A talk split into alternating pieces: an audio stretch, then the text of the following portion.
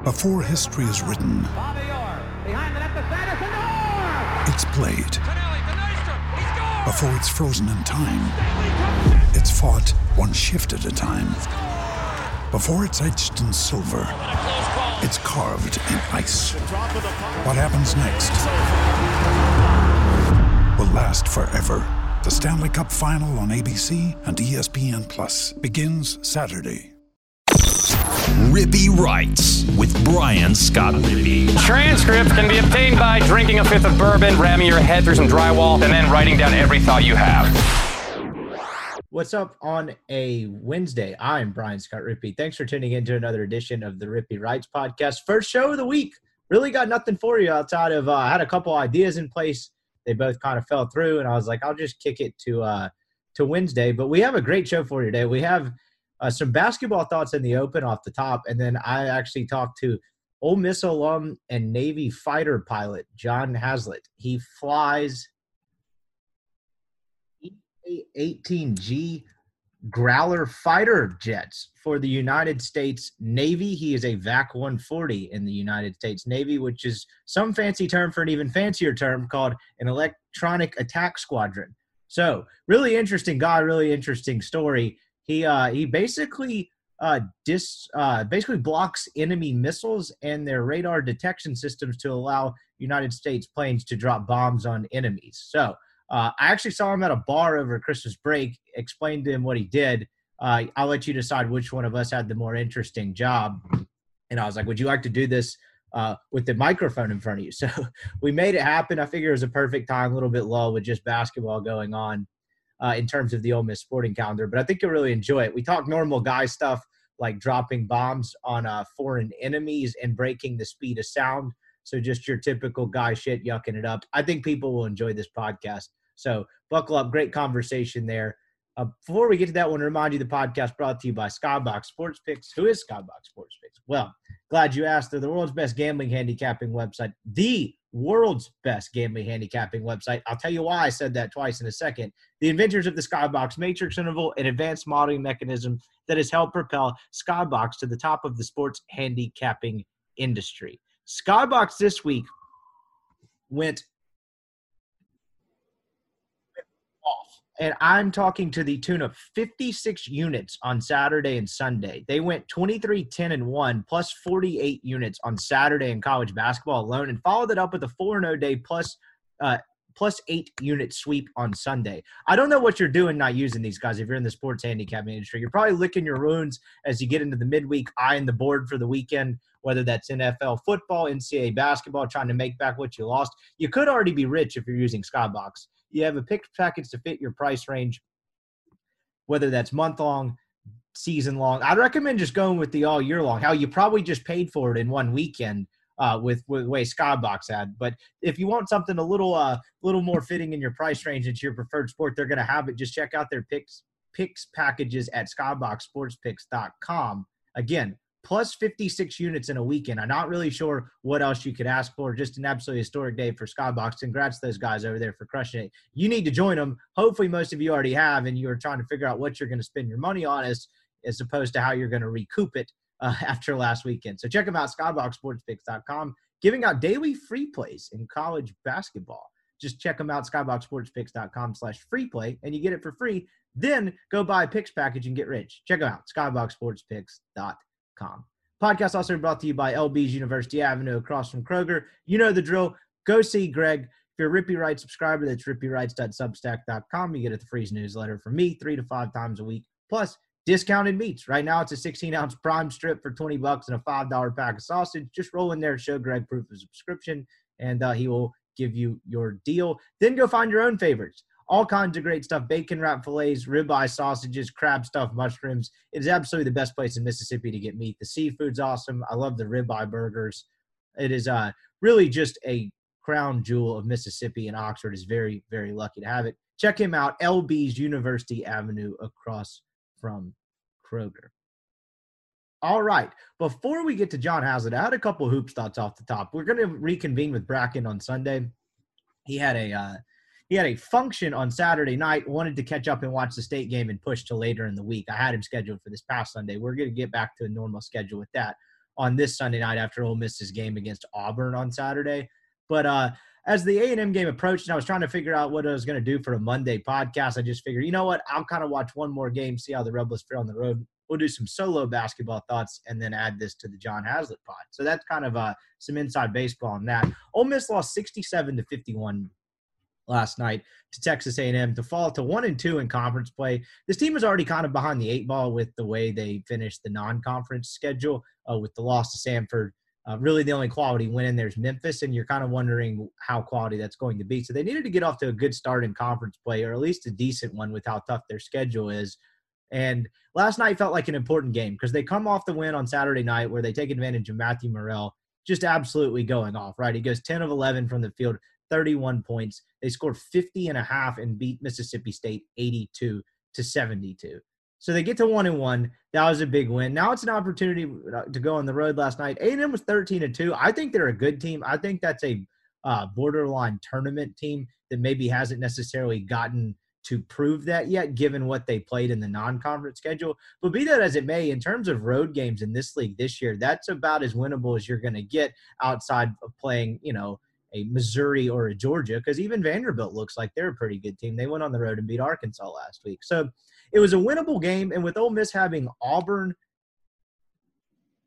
home on Saturday, followed by hosting a bad Missouri team and then another road trip to state and a home game at Florida. And the reason I just outlined those four in a row, those feel winnable ish. You felt like this was an important chance to get to two and two. And, or excuse me, get to two and one. You're probably not beating Auburn. I don't know if you guys saw them play Alabama last night. Auburn is uh, Auburn, Baylor, and I don't even really know who else at this point. There's two teams that look like they're for sure Final Four teams. Obviously, hard to get to the Final Four. Not every Final Four looking team will get to it, but those look like two of the surefire team best teams in the country. Auburn wins on the road at Alabama last night. Point being, Ole Miss is not going to win on Saturday. I'll probably break some news there. Auburn's really good. So last night felt like an important opportunity to not fall one and three. And if you can get out of this week at two and two, you got a, another home game you know, tough road trip at State. I still think State's a pretty good team. Then two more home games to kind of uh, kind of give yourself some leeway before the schedule gets uh, tougher toward the back half with some road games. Even though there's you know South Carolina and Georgia on that end as well. But it felt important last night, and Ole Miss lost by 16 points in a game that really wasn't that uneven in other areas of the stat sheet. And I think that's kind of indicative of what this team is and why they're going to struggle.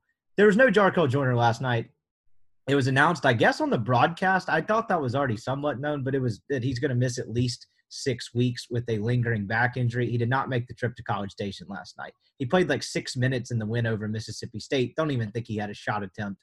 So it wasn't much of a factor in that. He's going to be on the shelf for a little bit, it sounds like. And that's tough for a team that's already offensive challenged.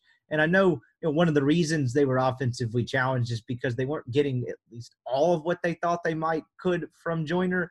But be that as it may, he was still their leading scorer. So you lose a leading scorer on a team that already struggles to score the basketball. It's going to be tough. But should it look this tough? And I think that's really the question to ask with regard to this Ole Miss basketball team. Why does it look this tough?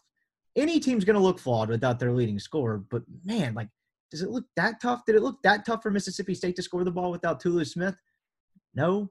Like, and I guess that's a bad example to use because of Matthew Murrell's game. But I think there's way more sample size to suggest Ole Miss is much more of the team they were Tuesday night offensively than they were on Saturday night. Don't really think that's going out too far on the limb, given they had a guy go 10 for his first 10 and 10 of 11. And I believe Ole Miss was like 10 of 15 as a team from three point range on Saturday night uh, for a team that really had not shot the ball well from three up until that point. So, anyway, why does it look this tough?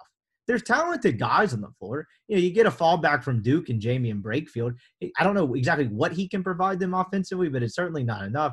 Matthew Murrell couldn't really pull together a back-to-back performance like that. wasn't very efficient last night.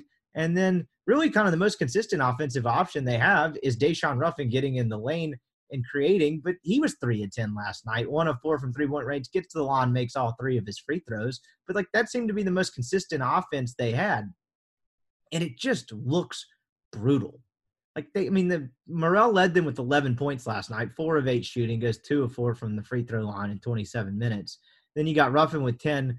Uh, Nysier Brooks four of seven. You know, didn't have as much of an impact on the glass as he did in the win over Mississippi State. And then Brakefield gives them nine.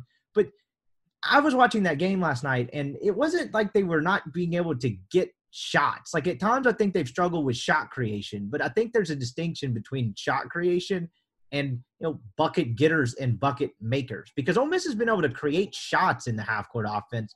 Just when half court offense breaks down, they don't necessarily have a guy that can go like create his own shot and get you know manufacture a basket when something's not necessarily open. Last night when Ole Miss was getting to the ball in the middle of the floor, particularly kind of up right around the free throw line area, kind of uh, free throw line extended, like they got some open looks in the perimeter, particularly kind of sliding down. They had a couple open corner three point shooters, and they just didn't make the shots. And I know that sounds simplistic, but they just don't have enough dudes that can put the ball inside the cylinder. And I think that was readily on display last night. They went 18 of 52 from the field, five of 22 from three point range. And you're sitting there thinking on the surface, if you have a percentage like that, what are you doing taking almost half of your shots from three point range? But if you go back and watch that game last night, I don't think very many of them were unjustified. Ruffin had a couple bad ones early in the shot clock, but they were open shots that at least either was kind of at least a good decision in transition or part of the flow of Ole Miss's half court offense. They literally just were not going down. And I think that's indicative of this team. What were we talk about going into the year? Are you worried about them not having enough perimeter shooting and enough you know, shot creators and guys when the you know the play breaks down you got eight seconds left on a shot clock who can you give the basketball to to create something on his own they don't really have that.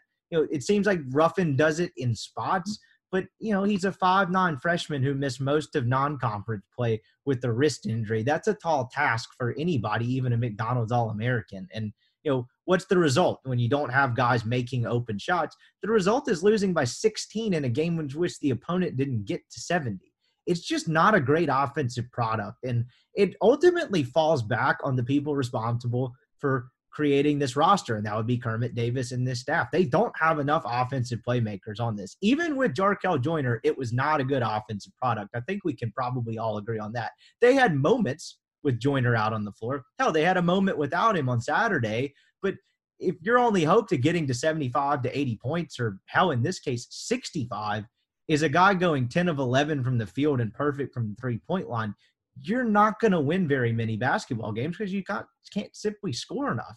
Texas A&M last night, and that's the weird part about this team. They're not perfect defensively by any means, through some really, really tough offensive stretches, they still defend with effort. And I know Kermit Davis had some post game quotes last night about this team being soft and him not liking the energy last night. They still, like, I thought they still defended fine for the most part. Again, it wasn't perfect. A and M got into the lane and got easy baskets around the rim too much. They finished with 42 paint points, and I would argue if those were all, you know, if you made what that's uh 20 basically 21 you know paint points or 21 paint made shots. You know, I'm 17, 18 of those. That's probably a little high. 15 ish were all far too easy. So they're not perfect defensively, but they had nine steals last night. They turned A&M over 13 times. They only committed 13 turnovers of their own. Like that's good enough to win a game on the road. Again, A&M was averaging 83 points a game going into that game last night and struggled a bit even with what they were getting around the rim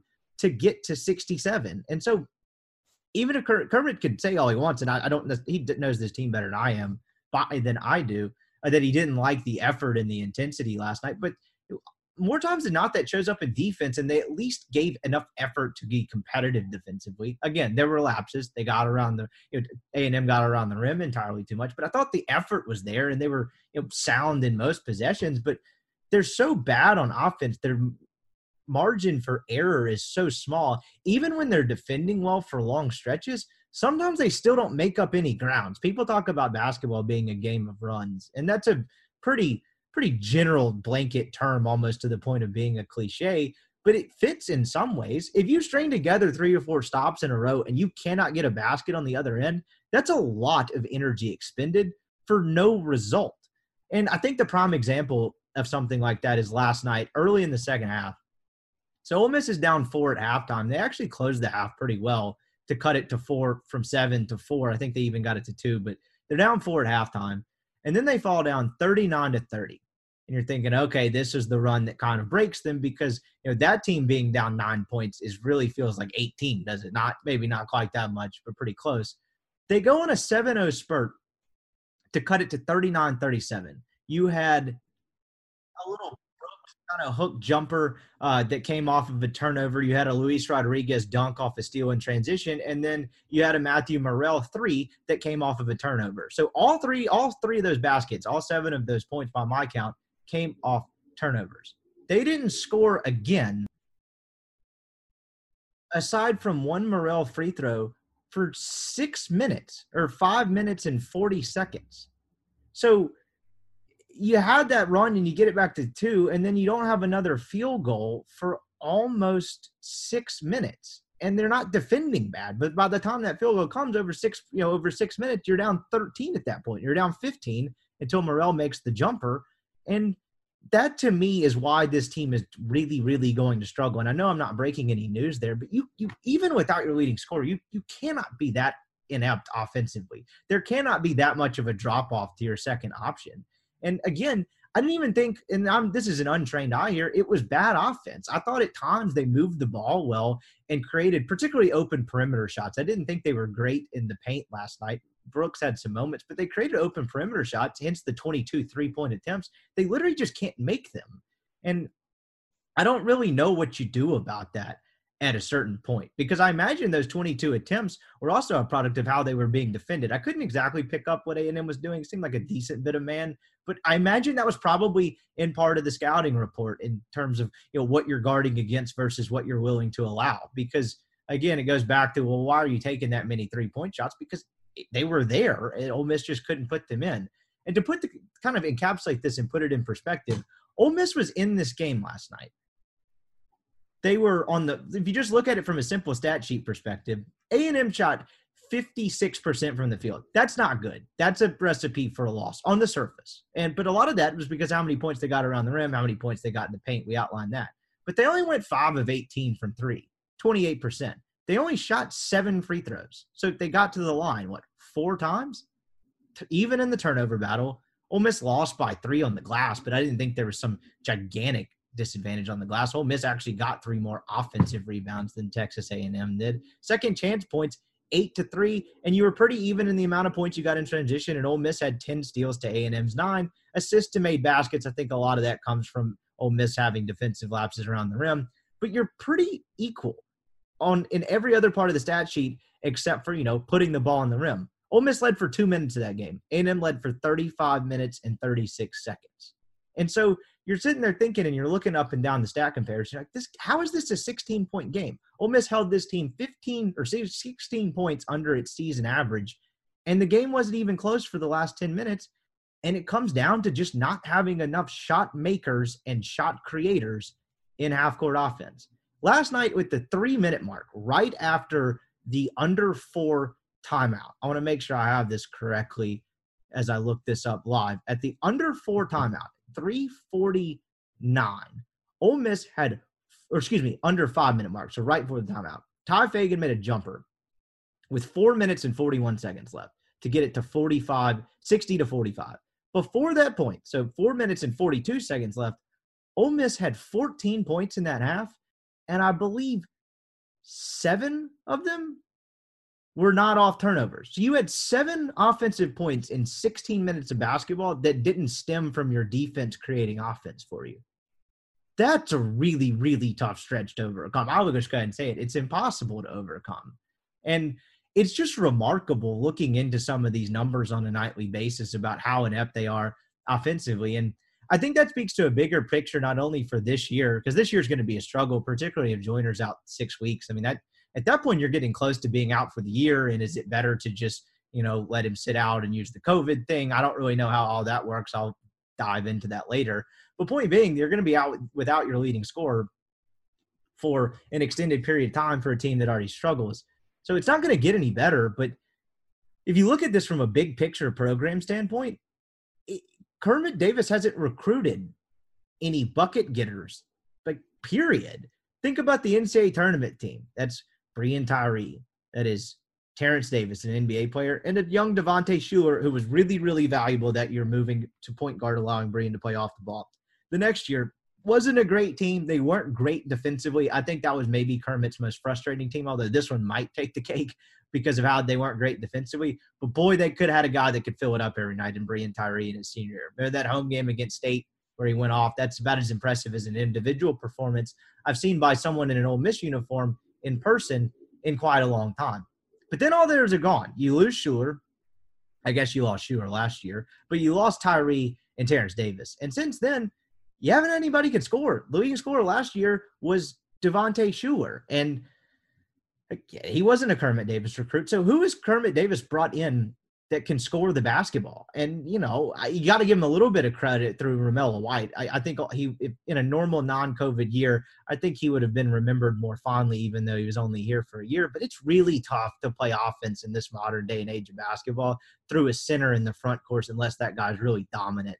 And Romello White was really good. He was a lot of fun to watch. He was really skilled and he was a smart basketball player. But I wouldn't necessarily call him dominant. And so particularly as it pertains to the backcourt, they haven't had any guards come into the program that can score. And that's led to their demise each of the last two seasons. And you could see the seeds of it three years ago because there wasn't a secondary scorer to Breein Tyree. You know, he could go for 35 and Ole Miss could lose because you couldn't have the second option that was, you know, worth enough to overcome it. And that team wasn't great defensively. The last two teams have been much better than that two team, those two teams defensively. But you know, what are you when you're pretty good defensively but inept offensively? You're a bad team with a real smallest margin for error. And so I think last night was sort of a microcosm of this season in a sense, probably foreshadowing what's to come, and really a microcosm of Kermit Davis's program post AK holdovers. And I think that's a problem. And I'm not sure how long, you know, you give the guy to figure it out, but man, he's got to go find someone that can put the ball on the rim. More specifically, he's got to go find a guard that can put the ball on the rim on a consistent basis because that's what this program is so lack sorely lacking. And you know, Jarkel Joiner was about as close to a guy that he's brought in. But would you say, I mean, at best, even if he's healthy, the jury's still out on him being a you know plus SEC scorer. I think he's a decent scorer, but he struggles to beat guys off the dribble. He's been very good in spot up shooting situations. And yes, you can make the argument you didn't get to see enough time with him and Ruffin together. I would have been interested to see both of them healthy for six, seven games of SEC play with Ruffin playing point guard essentially and Joiner playing off the ball and see what that looks like because Ruffin's a really good creator and he's a strong finisher for his size. I would be curious to what that looked like. So there is some benefit of the doubt given, but man, you lose one guy and it looks this inept offensively after not looking great when that guy that's supposed to be your guy is even is is on the floor. That's just not going to cut it. And I'm curious to see what he does to figure it out because as it stands right now, this is going to be a long season. And it's interesting because they have talented pieces. Murrell was a really highly recruited kid. I think he was the most highly rated kid when they signed him in program history. Jaemyn Brakefield, you didn't get to really see what he was going to be offensively at Duke, but you haven't really seen it here. Nysier Brooks, I would argue, has offered a little more offensively in spurts than I thought he would give Ole Miss. Granted, I didn't know a lot about him, but you know, it's tough to ask Ruffin. Murrell hasn't made the jump. I don't really know what Austin Crowley's deal is, and I didn't know what to make of the Ty Fagan thing, but he's obviously not going to be a consistent contributor on the offensive end. And Luis Rodriguez is kind of you knew you knew what he is, and so there's pieces there, but all of those guys lack a consistent scoring, consistent shot creation aspect to their games. And you just got a bunch of dudes that can defend well and make plays in transition, but that's not going to be enough to win games in this SEC. So anyway, those are some basketball thoughts I had at the top. Um, before we get to John Haslett, the only other thing I wanted to get to, Ole Miss lost another staffer on Tuesday. Kevin Smith, uh, Rivals Rebel Grove, Neil Chase reported that he is going to join Mario Cristobal's staff at Miami, which is just the latest in a you know slew of defections when it comes to the coaching staff. I think most people expected the roster turnover that Ole Miss has had, but the coaching staff turnover is probably what's jarring people the most. Some of that was going to be natural, right? I don't think anyone expected Jeff Lebby to be at Ole Miss in 2022. Uh, I didn't really know about Durkin. You know, he seemed to pick up steam in the second half of the year, but all that all that happened so fast. I never really thought about him and his stock as you know being having options to go elsewhere. So that one was a little bit of the surprise, but explainable. You know, Wilson Love going to Oregon, surprising but explainable. But like the loss of Kevin Smith, that's a tough one. And yeah, he's Florida guy. like going around, you know, closer down to South Florida. I get it, but that's a tough loss, and you just wonder, you know, how many of these Ole Miss can withstand before it becomes indicative. Or that's probably not the right way to say it. You wonder how many of these are indicative of something larger versus natural staff turnover. And I think the coordinators leaving, particularly Lebby, largely explainable, makes sense. But a couple of these other ones might be indicative of something else. I'm not necessarily sure what that is, but um, that's a tough loss for Ole Miss. You know, losing Marquise Watson and not how him not getting. I don't know if he didn't get an on-field opportunity at Ole Miss, but him taking an on-field opportunity elsewhere as opposed to Ole Miss, particularly after Durkin, after Durkin left, surprising. Losing Kevin Smith, surprising. Those are two pretty big recruiting losses, right? I mean, Judd Quinshon Judkins, uh, Kevin Smith played a pretty big role in that. Henry Parrish played a huge role in that. I don't think he was in as much as the on the Zach Evans thing, or at least not the way it sounded, but you know, he's a good recruiter and he's brought good offensive pieces to Ole Miss, and it's a big loss. And I'm curious to see how Ole Miss replaces them. But, um, you know, I think I kind of fall somewhere in the middle between the skies falling, lanes hard to work for, and can't keep assistants to, and the other side of it just being natural turnover and everything's fine. There's probably a little bit of truth in both of those things because I think even the most optimistic person would probably admit Ole Miss has had more coaching staff turnover than is normal even after a 10 and 2 season or a 10 and 3 season, excuse me. And just it's going to be tough to replace all of them. Lane's got a pretty good batting average when it comes to replacing assistants, but you know, the more a plate appearances, naturally your batting average is going to go down unless you're really elite, uh, to use a very simplistic baseball reference. And we'll see if he's elite when it comes to hiring guys. Good track record so far, but can he sustain it? Because you know, having to make that many hires is an off in an off season is no easy task. So, wanted to hit on a couple of topics there. Let's get to John Haslett, United States Navy fighter pilot. I asked him a bunch of questions, some really dumb, some I thought were okay, but I think you'll learn a lot and enjoy this conversation. Interesting fellow. All right, we now welcome on John Haslett, Ole Miss alum. He is a VAQ 140 in the United States Navy, which is a fancy term for uh, electronic electronic attack squadron, which I say is another fancy term. You're basically the most accomplished person to ever come on this podcast. That's a low bar, but uh, I led with Ole Miss alum first because we do have a pretty Ole Miss listener heavy listenership. But uh, you are a pilot in the U.S. Navy. Um, we talked about coming on. This started over a conversation uh, at a bar over I think like Thanksgiving break or something, if I'm not mistaken. Maybe it's just no, it's December, Christmas break. And I was like, I think I just asked you like what you did, and then you explained it. I was like, well, shit, that sounds cool. But uh, I appreciate you have uh, you coming on, dude. Absolutely, dude. Thanks for having me on. It's fun to be here. Yeah, it'd been a while since we'd seen each other. It was fun uh, running into each other at the bar over Christmas. Absolutely. You got the uh, powder blue Ole Miss hat on, repping it during the Zoom here, which I imagine most of our listeners will uh, love to hear. If I knew generally what you did like gen, like very generally and like when i asked i kind of wanted to just learn a little bit more about it and then i was just kind of enthralled by the entire thing. So for the average person that doesn't really understand you do what? Uh, so for anyone who's seen uh, behind enemy lines with owen wilson where uh, he's on the ground trying to not get captured by the serbs so his plane got shot down by surface to air missile uh, so our plane is a modified F-18 that has hardware to detect those uh, surface-to-air missiles, and then the radars that they use to uh, shoot us down. We have pods that'll jam those radars. Uh, so basically, just protecting all of our friendly forces that are uh, going out there looking to strike those SAMs or do whatever harm we mean to our enemies. We'll protect them from getting shot down while they're on the way in how does someone get into something like that? Because like I, I, imagine the average person, like when I first thought of it, I just assumed that's like something you would have to go to one of the service academies for and kind of spend like a lifetime training for. You were at Ole Miss. You're a little bit older than me, but we were there around the same time, like only like a year or two. But like you had a pretty normal college career, it seems like, unless I'm missing something big in the backstory here. How did you get into this? Uh, my college career was exceptionally average, not much more than that. Uh, so the three ways, like you said, the Service Academy is one way, um, ROTC is the other way, or what I did is OCS, Officer Candidate School. That's the third way. Uh, so those are the three ways you can get a commission, uh, which you have to do if you want to go to pilot training in uh, the Navy. Uh, and then following that, you head off to flight school. So like Service Academy, everyone knows ROTC. Most people know OCS is basically just a three month course that you go to. So the summer before my senior year, started applying to Navy pilot training. The summer after I graduated, so that next summer I finally got accepted. Uh, headed up to Newport, Rhode Island, and then uh, started officer candidate school. Um, so that was how I did it. Uh, but I, I mean, my dad was a an Air Force pilot. He flew F-4s and F-16s. Uh, so I knew since I was like three or four that I wanted to fly military jets. I was just finding my own path there, which I'm really happy included four completely normal years at Ole Miss. I had a lot of buddies that went to the Naval Academy. It sounds fun, but uh, I think I had a little bit more fun in the Grove.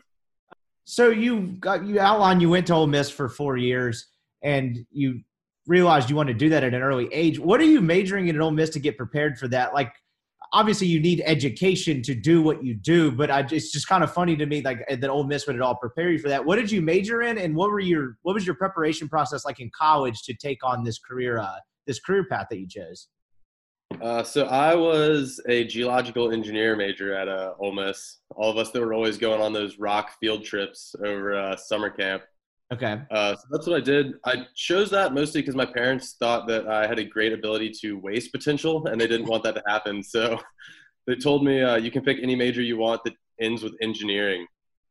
Uh, so when I got to Ole Miss, uh, went around, I think in like orientation or something, they were like, oh, here's the chemical engineers, the electrical engineers, the mechanical engineers. And uh, then I met the geological engineers, and they seemed pretty cool and pretty laid back. So I figured that's the one I would go with. Uh, and it actually, maybe mechanical engineering or something like that could have prepared me a little bit better. Uh, but a lot of the general engineering classes will give you what you need for Navy flight school. Because I mean, there were guys in there that were, you know, English majors, had finance majors, you have everything coming into it. It definitely gave me a stronger background and understanding the concepts we were trying to teach. Uh, but the first eight weeks of flight school is just all ground training. It's like an eight week college course on how planes fly and how engines work and stuff like that. So I, I definitely had a little bit of a leg up understanding fluid dynamics and static energy and things like that. But I mean, it doesn't matter what major you have. If you have one, you're eligible to uh, all you need is a bachelor's to apply. Obviously some are more competitive than others. Um, but i mean we had english majors. I, I, knew guys who were aeronautical engineers and barely got through flight school. And i know guys who were english majors and they are absolutely crushing it right now. Are you doing anything on the side to get prepared to be a pilot? Because i mean even i know just like a base level of flying you have to get hours and train and all of that. Like are you had you taken a had you taken a plane in airborne in any form by the time you got to Ole Miss? Uh, not when I got to Ole Miss, but by the time I graduated, I got uh, what's called a light sport license. It's below a private's license. It only takes like 20 hours to get technically. Um, but I only got that just so I could put on my application that I was an FAA certified pilot, just because I thought it'd you know make my application more competitive. But since I got that license, I flew my mom once in North Carolina, and I flew Wesley once up here in Washington. Um, but she just she was like, "Oh, I want to go fly," so we went and flew. Um, but I haven't done a whole lot of civilian flying. Almost all of my time is in the military, other than that very first little license I got to put on my application. And I mean, there there are guys who come in with absolutely zero hours in the civilian world, and then I knew a guy who had 1,500 hours in a Cessna, and he failed out in formation stage just because he just couldn't fly formation. So you can come in with a ton of hours and be very successful. You can come in with a ton of hours and be not that successful. Same goes for coming in with zero hours. I mean, it's the program is really built so they can take any Joe Schmo with general ability to learn things and you can pick it up.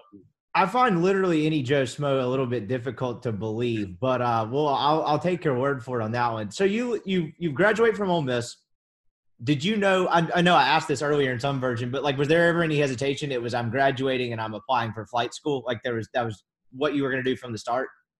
Oh yeah. I mean i, I was started in an application with the navy and the air force uh, the summer before my senior year. So I, I didn't want to do any other job. I think with all my other friends in geological engineering they were doing uh, really cool internships and all kinds of things in the field of engineering I had done absolutely none of that. so uh, if I hadn't gotten accepted, uh, I guess I would have had to start working on things and actually make myself look like a real engineer instead of just somebody who had an engineering degree. What's the process of picking like or like what's the process of going to flight school like from the application to choosing are you choosing anything specific? What is that like? What was the transition like? Oh, dude, the application is an absolute bear. Uh, so it's probably like 30 pages, basically like tell us where you were born and then describe your life up until now. Seems hard Um, to do. Yeah, uh, a really in-depth. Um, since I mean, you're going to the military, you're going to be an officer, you're going to be in a leadership position in some pretty tough situations. So they really wanted to see some leadership background, um, decision making, all kinds of things like that. A lot of letters of recommendation, um, and a lot of weight is put on those letters of recommendation too. Uh, GPA, all type type of academic stuff, and then the one thing that separates it from your average job application, there's a ton of medical stuff too. Uh, so I mean, I'd broken my leg, my left leg, left collarbone, left arm, left wrist, had a shoulder surgery.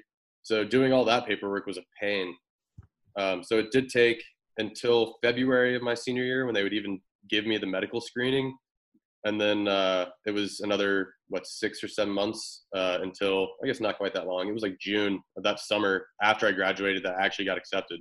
So, so that's gonna- uh, that's something like that's similar to what they used to get in like the service academies too. I had a neighbor that did that, and he had like a very generic eye issue. I don't even know if it was like a lazy eye. It was very minor, and I think he got waitlisted to a year and went to one of those prep deals before he got in. All over that one medical thing. Is that sort of the same process? Like you got to clear pretty much everything. Yeah, and eyes, like you were saying, eyes are huge. I mean, there were guys who were in OCS with us. They did all three months of OCS, and then like two days before we were supposed to graduate and go to flight school, they told this one guy like, "Oh, we found this like one tiny little bit of pigment on the back of your eye, so you can't fly." Wow, And- that's it. I mean, yeah, just like so many minor little issues. The nice thing now is once you get your wings, they've invested so much money in your training and everything up to this point that it's easier to get a waiver and it's easier for them to work with you on medical issues. But the initial application is pretty stringent and they give out a lot of waivers, but there are some things like double sh- shoulder surgeries. This one is torn too. Um, so I should have gotten two uh, shoulder surgeries, uh, but it turns out that's a non-waiverable uh, downer. So if I'd gotten that, there would have been no questions. They said like, we can't help you at all. You're not coming in. So it's any minor little issue. They lo- they love to give you a hard time about it. That's uh that's pretty crazy. Okay, so you apply, you get in. Was I get sounds like a pretty rigorous process. Is that a pretty gigantic collective exhale? Like, what would you have done had you not gotten in? Do you wait around to the next year? What does that look like? Oh man, that was probably the biggest, you know, sigh of relief in my life after waiting to hear for over a year uh, about that application. Uh, so, oh, working on it for a year, I'd probably been about three months just sitting around waiting to get a call.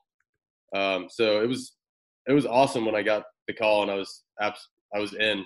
Uh, th- of course, that's only the first step to actually getting wings, but just knowing you got accepted was awesome. Get first. Yeah, I imagine that, that is pretty cool. So you get in. Do you know at that point? So you're in. You're flying for the Navy. Uh, here's a great question: Are they off boats? What's the deal with that? Like, are they is boats out and the like planes are in? Like, it's it's wild to me. You're flying for the Navy.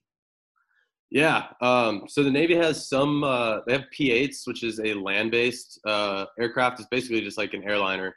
But uh, most other Navy pilots will at some point go to the boat, um, whether helicopters or E E2C2, which is a big uh, prop plane that flies off the carrier. And then like we're in F-18s and Growlers jets uh, off the aircraft carrier. So launching off the front on the catapult, landing on the uh, on the deck without arresting hook, snagging the wire to land on the boat. Gotcha. So at that point, do you know? Do you know you're uh, going to fly for the Navy when you get into flight school? Like, do you know your designation at all, or are you just trying to get the training? Yeah, so you know uh, when you're applying, you apply to a specific branch. So it's either Air Force or uh, Navy, Marine Corps, Coast Guard, um, whatever you want. Got it. Navy, Marine Corps, and Coast Guard actually all do flight school together in uh, Pensacola and uh, a few other places around the country, but they're all together. And then Air Force is uh, they run their own separate flight school. So you know you're if you apply for the Navy, you're going to Navy OTS and you're going to Navy flight school. You get shipped off, as you mentioned, to Rhode Island. What's the first day of flight school like? Uh, so Rhode Island was a officer candidate school. That was a little bit Oh, okay, hectic. Okay. kind of it's kind of So- like a boot camp, basically, just turning you in from a normal person into uh, a naval naval officer. What uh, what goes into that? You mentioned you're in there with people that were in the Marine Corps, so obviously it's a uh, probably some tough dudes in there. What is uh, what is that process like? Uh, so that process was um, just Navy. Marine Corps runs their own OCS. It's only the flight Okay. school that's uh, combined. Um, but it was it was kind of the same as flight school. Is people from you know going to Ole Miss and being from North Carolina, I was used to me and a bunch of other people kind of like me, like just Right. generally hanging out with the same kind of dudes. Um, but then that was uh, completely different. You know, I don't think I'd ever met a person from Minnesota until I got to Navy OCS. Like all over the country, all kinds of different backgrounds, um, and just going through three months of learning how to wear a uniform, learning the ranks, naval history, like how do the laws of the Navy work, all that kind of stuff. So that it was three months of generally just you know steam pressing you into a naval officer. But for flight school, um, we checked in and all of us thought we were super badass because we were just starting flight school. You know, we're the coolest. Uh, turns out we were not the coolest. We were. It was like rolling up to freshman year and thinking you're the biggest badass in the high school when you're not. Um, but it, it was a lot of fun. I mean, we all checked in together. We all started all those academics together, and it was just generally a really fun, exciting time because we were all, you know, like I said, starting flight school. Thought we were awesome, having a great time going out in Pensacola. It was great. So the the flight schools in Pensacola, after you kind of get, as you mentioned, made into like a military man, what is the uh what is the learning curve like? Like what's what's how long from first day of showing up in Pensacola to hopping in an airplane? What how long does that take? And take me through the process of being trained to do what you do now. Uh, so that I think it starts off. It was maybe five weeks when I went through. I think they combined it into this big program that's like eight weeks, um, where you do just academics and then a little bit of flying a Cessna, which I didn't do that when I was there. They changed it since I've been. Um, so you do all that together, and then probably another month later, you're in your primary squadron, which is in uh, either Pensacola or Corpus Christi, Texas. So it's your first plane that you're going to fly in the Navy.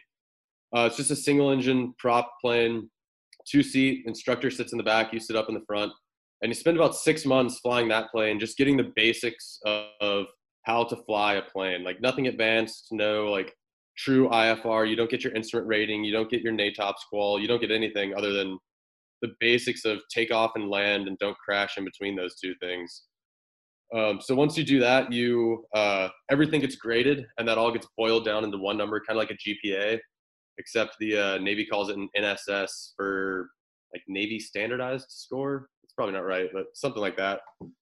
Uh, and then based on that number, you get selected for what you're going to fly out in the actual Navy. So there's a cutoff. I think it went from like 25 to 80 was the range. And if you were above 50, then you were qualified for uh, flying off the carrier, either in E2C2, which is uh, another big prop plane on the on the carrier, or in jets. Uh, so since I was, you know, absolutely putting my nose to the grindstone in Pensacola, working super hard and not spending too much time at the bar, I got a 50.7. Is that And, uh, out of a hundred? Is that good or bad? I, I, it Oh. sounds like not great or That's- good. That's a range. Uh, so it goes from 25 to 80. Okay, so Uh, you're above average. 50 was- yeah, above average. 50 was the absolute minimum, and I got a 50.7, which was a lot lower than I thought it was going to be. Okay. but it still qualified me. And uh, so then after that, you go to I actually selected E2C2, which were uh, those other planes. Went down to Texas, did some multi-engine training in a King Air down there for that. And then when I got to Meridian, which was awesome, uh, they told me I was going back to Meridian. I was as happy as could be coming back. Uh, going to the Grove, going to the baseball game sounded great to me. sure. Uh, so got to Meridian, uh, started the jet syllabus, uh, which I was just going to do the first half, which was kind of the easy half, and then go on to a different platform. But halfway through, my commanding officer came to me and said, "Hey, we need to pick someone to change from your platform over to jets. Do you want that?" I told him, "Hell yeah, count me in." Uh, so then I finished that pipeline, which anyone, I mean, a lot of listeners around Mississippi, if you're around Meridian or around Jackson, you've seen those little jets flying around that are white with an orange nose, orange wingtips. Uh, those are all T-45 Goshawk jets out of uh, Meridian, training uh, Navy and Marine Corps uh, jet pilots for uh, eventually getting their wings and going onto the fleet. So there we did bombing, uh, low-level flight, a very introductory course into BFM, which is dogfighting. So just very entry-level stuff to get you the basics, so that you know what you're talking about when you get to your fleet training squadron, and then you get your wings out of uh, Meridian, or the same type of training takes place in Kingsville, Texas. So one of those two places, you're going to get your wings, and everyone will say you're a real boy. Congrats, you did it. And that's another like you were talking about that sigh of relief getting accepted into flight school. The day you get your wings is uh, even better than that. You know, you finally made it. You're not a student anymore. You're officially a naval aviator. Uh, but as soon as you finish that, you are going back to the way you felt when you checked into Pensacola because you show up to, uh, if you select the F 18, you're either going to Oceana, Virginia, Lemoore, California. Uh, but for everyone who's coming to fly the Growler, you'll come up to Whidbey Island, Washington. And you go right back to being the bottom of the barrel, the new guy that doesn't know anything. And uh, you spend about a year training on that platform for, you know, at this point, you've already learned how to fly a plane. You can do that. oh, sorry, man, I'm getting over COVID right now. Yeah, that's okay. Uh, uh, but you, you've already learned how to fly the plane. You know how to take off and land. No problem there. So now you're training how to actually employ the plane in combat, learning about all your weapon systems, learning how to defend yourself if you end up, you know, with some Russian or Chinese guy trying to get in your face, uh, learning how to attack them, whether that be up in Whidbey, we're using a lot of electronic attack. We know a lot about their radars and the tactics they're going to employ. So we develop tactics to counter that.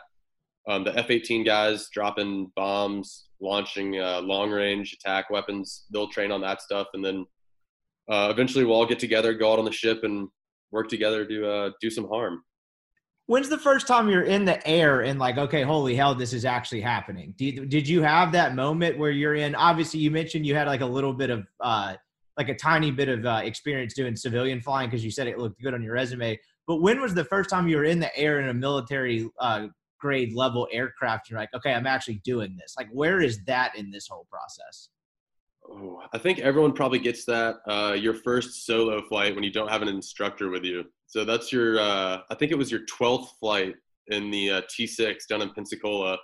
You have 11 flights for your instructor to teach you how to take off land, how to, you know, survive if you have some sort of emergency. And then on that 12th flight, instructor's gone and it's just you and it's so quiet and peaceful because you don't have someone in your ear telling you how bad you're doing. Um, That's one way to look think, at it. I'd be like, okay, uh, now if this thing goes down, it's on me. that is that is something that pops into the back of your head that you don't have anyone there to uh, take the blame. It's all on you. But you, so you mentioned that in all seriousness, the 11 training flights. Are you pretty confident in your abilities to do what you need to do at that point, or is there a butterflies in the stomach moment when you're jumping into the airplane by yourself the first time? Like what was your confidence range during that 12th flight? I mean i think if anyone told you they didn't have any butterflies they're probably just overconfident and they weren't thinking about what was really going on. Or lying. Um, but yeah or they're just straight up lying and they were scared. Um, but you do i mean by that point you've done everything that you need to do multiple times and an instructor has watched you and they've decided yes this guy is capable of going and doing this by himself. Uh, which is really one of the reasons they have those solo flights is just to show you like hey you don't need instructor. We've trained you. You're a competent aviator. You can go out there and do it by yourself which is another one of the big reasons. The first time every navy pilot ever goes to the carrier they're solo in the jet. You don't have an instructor with you uh, an instructor leads you out there and he drops you off right in the pattern like there's very little you have to do other than take off and land at the carrier. Um, but they you're solo you're by yourself and even in uh, our ready room in meridian when someone asked our skipper who's our commanding officer they said hey why do we go do this by ourselves the first time? Why don't we have an instructor? And he just responded what you don't think you can do it? He's like well i mean of course i can. He's like all right well that's why. You know we've trained you how to do this. Go out and do it. So i think that's a huge confidence builder too is you know they give you all the training you have an instructor for however many percentage of that type of flight and then you go out and do it by yourself just to to prove to everyone else and to prove to yourself that you can so you get the grade as you mentioned that kind of determines what you fly. You had the 50.7 i may not have done the math correctly on that one. I said slightly above average. You said 50 is the minimum. 25 to 80 i think 55ish 53 would be slightly above average. But you're in the average-ish area. What so at that that how long is that? Like how uh like once you get that grade is that like a semester of school? What's the time frame for you to get that grade and realize what you're going to fly? Uh it's probably you know five months maybe okay maybe no. Now that I think about it, my first flight was in June, and I got that grade and selected right before uh, Thanksgiving. So, so a few months. It's not. Yeah, it's not that.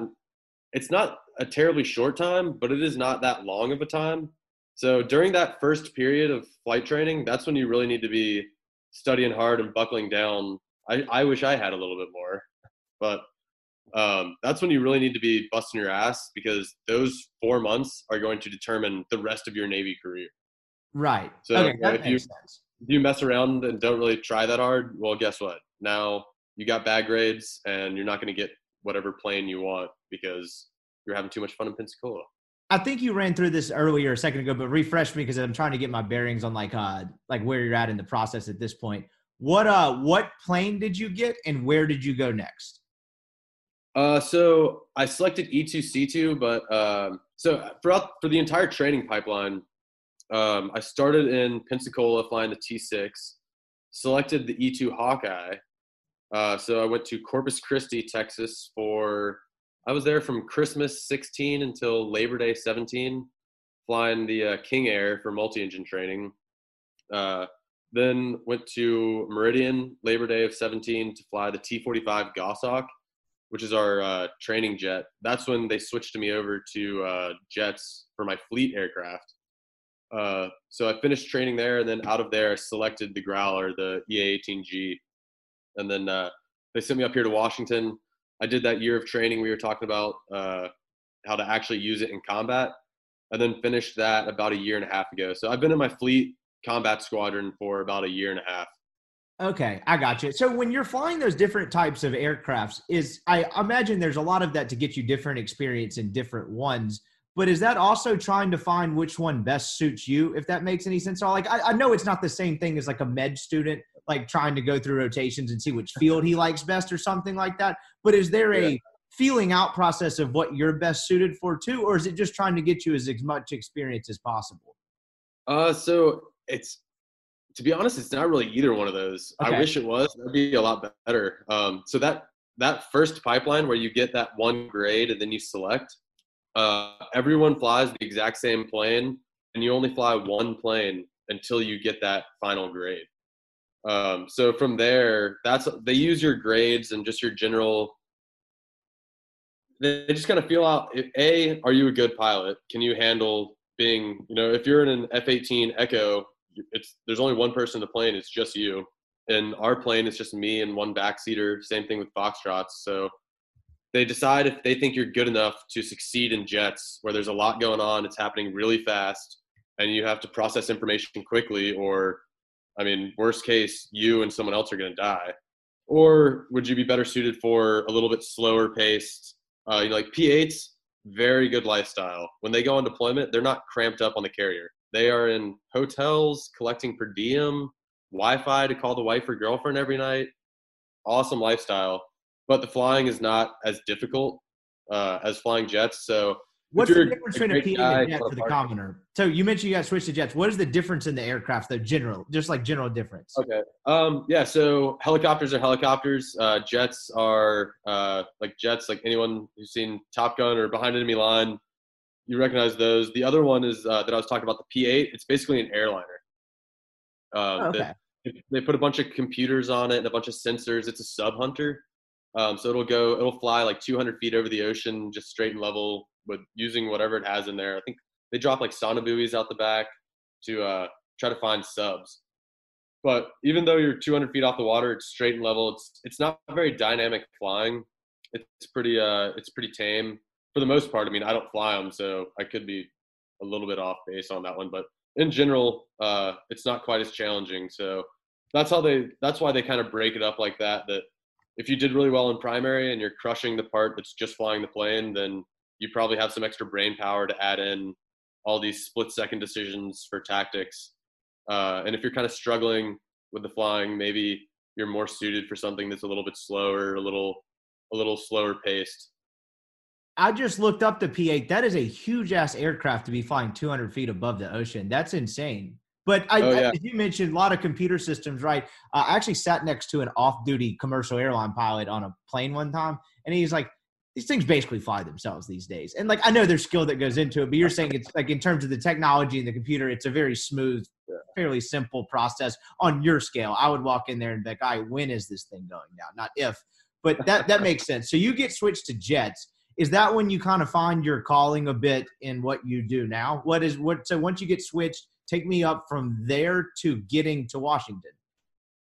Uh, yeah. So when I got switched, I was super, super happy to hear it. Since my dad was a jet guy, that's what I had wanted off That's the cool. uh, off the bat.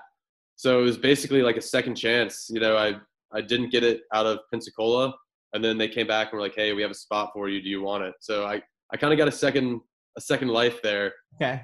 Uh, and a second chance. So how, how I was saying in Meridian, the syllabus is broken up into two parts. There's the it's called iJet and AJet, intermediate and uh, advanced. So intermediate is just you know the same thing over again. Just learn how to fly the plane, except this time it's a jet instead of a propeller plane. So there are some nuanced differences. It's a different type of flying when it's a jet versus a prop.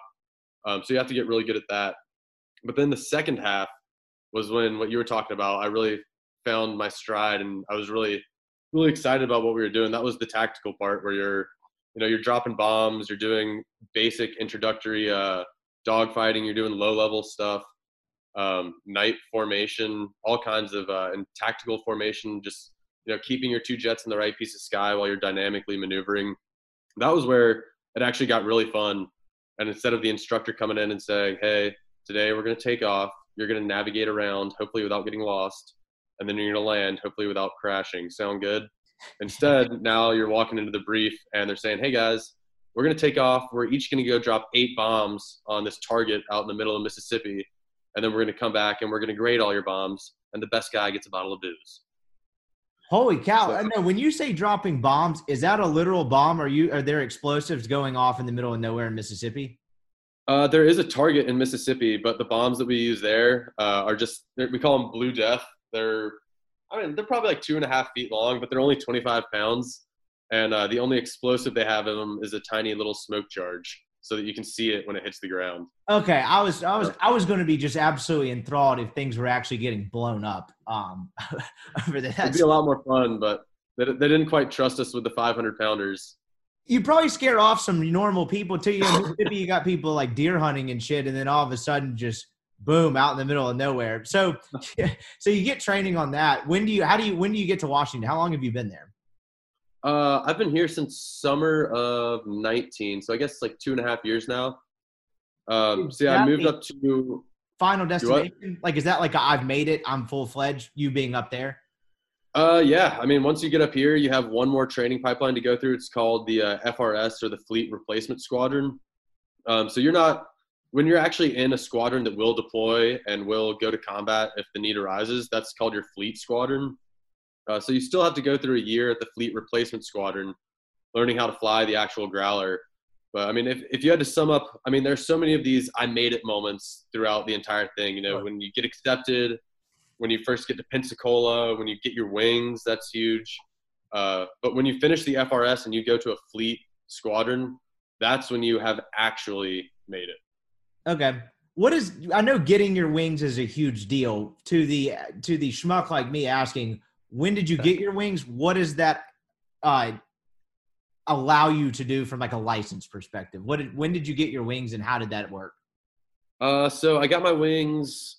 Uh, I guess it was Memorial Day of 19. Um, Wesley and I had already been dating, so our my winging ceremony was actually at the Naval Aviation Museum down in Pensacola instead of uh, Meridian. So she came down to uh, Pensacola, met my family there. Uh, they have a big ceremony. They have everyone up on the stage, read any awards that you had gotten. So I'd gotten like one uh, bombing award for accuracy um, on one lucky day when there was no wind. Thank God. I bet that looks Uh, pretty sick on a resume. Oh yeah, my my T forty five uh, Blue Death bombing award. uh, so yeah, Wesley came down to uh, Pensacola. Uh, we had a, a guest speaker. Uh, it was actually a guy in my class. I think it was his dad. He was an admiral. Um, so he was the guest speaker, and then they bring everyone up on stage, punch your wings into your chest, uh, and you are officially a naval aviator. Um, So that's so the like culmination of like. Is that would that be wrong to call it the culmination of flight school? Yeah, that's the end of flight school. Okay, that's what I thought. Okay, cool. So, all right, so you're at Washington now. So you've been there, like you mentioned, since 19. Take Yeah. me through because this is the part that I think a lot of people find interesting. You were flying a military grade aircraft, as I outlined. your job is to base. Oh, actually, I'll let you explain that. But let's go through the flying process. How? What is when from the time you get a flight assignment to the time you take off into the air? What is the process of what you have to do to get ready to get in the airplane and take off? Oh man. Well, that would start all the way back, depending on what kind of flight it is. Say like it's a generic um, jamming flight, uh, to take down some surface-to-air missile. Uh, it would start the day before. Uh, you would have what's called a mission planning cell, where you identify all the threats that are out there, identify the people that you're trying to protect from those threats, where they're going to be going, what they're going to be doing, and you come up with a whole big mission plan for how the flight's going to go down, you're going to be here you're going to be there like at this time do this at this time do this. Definitely don't do this or you will die. And make sure you do this on your way home. Uh, so we'll put that whole mission plan together uh, put it into about a six page kneeboard card that you have strapped to your leg in the jet that has all the information you could need uh, for the mission. But that's in an excel file and i suck at excel. I mean i could try to like copy and paste one cell and suddenly the whole thing just turns green should have gone um, to the Ole Miss so, Business School, man. They'll teach you the shit out of test bank and Excel. I know, dude. Uh, uh there's uh, one guy in our squadron. He was in finance before the Navy, and he absolutely shreds on Excel. Doesn't need a mouse. He's just keyboard whizzing away, making things look perfect. Uh, so you'll put together that mission card, uh, and then that mission card has to accurately reflect your mission load, which we use computers to build the mission load so that the jet already knows, you know, hey, I want to do this, I want to do that, whatever it may be. Um, so once all that's done, then just the person who's going to brief the mission uh, has to know it a little bit more in depth than everyone else. Um, so the next day, so all that's the day before, that's all done. The next day, you'll show up in two hours before takeoff time. I'll sit down in the ready room, get some coffee, popcorn, whatever, and have the flight brief, which will be just about one hour. Starts off with uh, all the basics that we just call admin, um, you know, hey, we're going to take off at this time. These are the frequencies we're going to use. This is the range that we're going to and the times that we're scheduled to be there. And we're going to take off in this order. If you encounter weather, just get a radar lock and follow us out. Uh, then we'll go into TAC admin, uh, which is how we're going to get into the fight. Like we're going to check in on blue, you know, three, whatever the frequency is. Um, check in with someone there, tell them that we're on station, we're ready for the fight and then at that point you'll brief the conduct portion um, which is where you're talking about what you're actually going to be doing. Like i was talking about earlier like at comex which is just the general uh, term uh, i think it's commence exercise um, that's the beginning of the fight. Like at comex you need to do this you need to do this you need to do this. At comex plus 12 minutes we need to be here ready to do this. At comex plus 27 minutes if this person is not dead then we're going to change the plan and we're going to do this and try to kill them, whoever it is. Is that a? Uh, we talking hypothetical or real? Uh, hypothetical, but in in every like training scenario, they'll you can just use computer systems to yeah, yeah create yeah, out you. there. Yeah. Um, so then you'll have some sort of timeline that's going to affect how you're going to run the fight, and then about an hour later, everyone will be uh, running out of gas, and then you'll head back to base. Um, so you'll brief up that entire flight so that everyone is on the same page for the game plan. Uh, following that, you'll you know get another cup of coffee, maybe go use the bathroom, whatever you want to do before your flight. Head downstairs and uh, check out the jet. You have to talk to the maintenance folks, make sure there's nothing you know wrong with the jet, whether it had some work done on it yesterday or they want you to you know they said hey the radar was acting funny yesterday. Will you take a look at it today? Um, that type of stuff. Then you go put your gear on, so just a general uh, a G suit, which just it's like a really tight pair of jeans that squeezes your legs uh, when you pull G's to force the blood uh, back up into your head. So you got one of those. You have your harness that has a bunch of survival stuff like all around your torso, just covered in pockets with survival stuff in case you end up on the ground. Uh, and then you'll walk out to the jet, do a quick pre-flight on it. I mean, maybe four or five minutes just walking around, looking at a few, few key things. Hop into it, and it's not really that hard to start. I mean, back in the day, it was super difficult where you had to have a very precise start sequence. Now, I think if I trimmed some of the fat from the checklist, I could, from the time I sat down in the seat to having it online pulling out of the chocks, you know, seven or eight minutes, maybe. Wow. Um, then you go take off, execute the flight, uh, come back, and everyone's jet records their screens. It records your communications. Um, so in the debrief, where you break down what happened in the flight, did this go well? Did this go well? Um, everyone can see your screens and see exactly what you were doing and what you were saying. So if you were like, "Oh yeah, I definitely shot that Sam with a missile," but you didn't, uh, that's not going to go well because everyone's going to call out your BS in the debrief. There's no lying. The computer's Oh no. Oh, the computer's got you, man. The, the tapes are always the most brutal part of any debrief. How fast does your aircraft go? Uh, I think Wikipedia says like Mach 2, but if anyone tells you that, they are either a test pilot or they are full of shit because I think the fastest I've heard of someone taking one is Mach 1.4. That's the fastest I've personally talked to someone who did it. Um, but it, you know, back in the day, the F4, the F14, those things were built for speed. They wanted them to go high and they wanted them to go fast. Um, but there's kind of a different set of priorities now with what we want out of our jets. So sorry, just I, I had to honestly I had to look up Mach 2. That's the speed of sound. That's 1500 miles an hour. Uh, yeah, Mach 2, two times the speed of sound. Okay. so when you're on one of these flights, I know it probably varies. How fast are you rolling? Uh, generally, you'll fly either an airspeed that saves your gas over time or saves your gas over distance. But, um, I mean, I've talking about Mach and the the speed of sound. There was one flight they they hate when we break the sound barrier because everyone in Washington doesn't like sonic booms apparently. And uh, I was headed off these days. yeah, everyone just busting my ass about these sonic booms. And uh, so we were on a flight over uh, the Okanogan, which is kind of like the north uh, northeast part of Washington. It's like the, the high desert kind of boonies. And uh, we were in a fight. I just shot like a simulated missile, and I was doing this maneuver to get back, flowing cold. And I was like 70 degrees nose low, pulling a lot of G, but I forgot that I was still in max afterburner, and we were going we were just absolutely smoking through the sky. Um, so I broke the sound barrier, went through, uh, we call it busting the number. Went to, I think we went up to like Mach 1.1, so not that fast. I didn't break it by that much, uh, but I did break it. And uh, every now and then we'll get complaint calls from people like, I could hear your jets over Eastern Washington today. So they really, they don't like when we bust the sound barrier over land.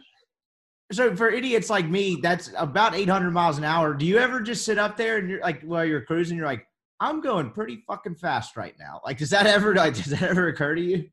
No, when you're up high, you really can't tell that much. I mean, It's like flying Uh, commercially in that sense, right? You can't tell you're going fast, but you're cooking. yeah, it's like uh, like a month and a half ago, we were flying down to um, uh, Fallon for an exercise, and our our ground speed was I think like six about 600 knots. Um, we were only indicating like 320 or so because the the speed that you're doing over the ground isn't quite the same speed you're doing through the air. Uh, and as you go up in altitude, you're, there's variations in pressure and stuff. So we were doing 600 knots over the ground, but it was just the same as being in an airliner. The only time you can really tell is when uh, you fly low level routes. And I mean, I've done, I got up there around 480, 500 miles an hour um, at about 500 feet over the ground. And then you can absolutely just hauling it right across the ground. Wow. Okay. So we've got that part down. You're flying it. What's the uh so you mentioned the part I was I was gonna ask about equipment, but you pretty much covered it. What's the part so when you put that thing on, why do you need all the blood to go to your head or no or whatever it is? Oh yeah, your G suit. Um, so whenever you pull, like you know, on the bottom of a roller coaster, how you get that feeling you're getting pushed down into your seat. Yes.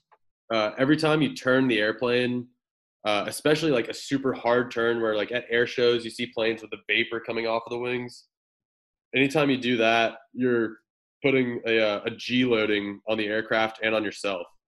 So that G suit, um, well, first of all, when you do that, all the blood in your body wants to follow that extra gravity. So I weigh like 200 pounds uh, on a good day when I'm all caked up, you know. Yeah. Uh, but if I'm pulling three G's, suddenly my body weighs 600 pounds, and all that blood feels the extra gravity and it starts to drain out of your head. Um, if that happens, you're first going to get something called a gray out because the first thing to go is your eyesight. Uh, so you'll get a gray out where you lose color vision. Then, if you don't do something about it, you'll have tunnel vision where it just comes in like this until you're looking through a soda straw, and that's all you can see is just, just one little dot of sight. Uh, after that, you black out and you are no longer in control of the plane. And uh, a lot of people have died uh, doing that. It's called uh, CFIT, controlled flight into terrain, due to G-LOC, which is a, a G-induced loss of consciousness. So uh, you put that G suit on. Every time you pull G's, it'll squeeze your legs, and it'll help you squeeze that blood uh, back up. There's also something called uh, AGSM, anti-G straining maneuver, where you like squeeze your leg muscles and your butt muscles super tight and squeeze your abs. And doing all of that will help you push blood back up. And then they have like a little hic maneuver, which is something you do with your throat to exchange air so it's kind of like breathing, but not quite.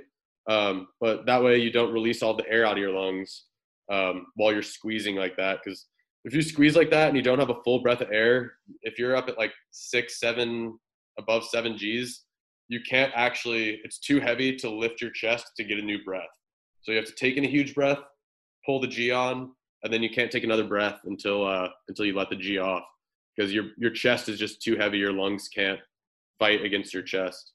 Wow. Okay. So your official squadron is VAQ 140. Wikipedia says y'all's nicknames are the Patriots. Do y'all go by that at all? Oh yeah. Okay. Patriots. So Patriots. How many of there are y'all? I know that's a terrible way to ask that. How many of there are y'all though? Um, so we have 22 air crew. Right now we have seven pilots and uh, 22 minus seven backseaters. Um, and we have about 180, uh, maybe closer to 200 uh, enlisted sailors who work on our jets. They're the ones uh, fixing, you know, if we break something, they're fixing it. They're doing the regular maintenance for it.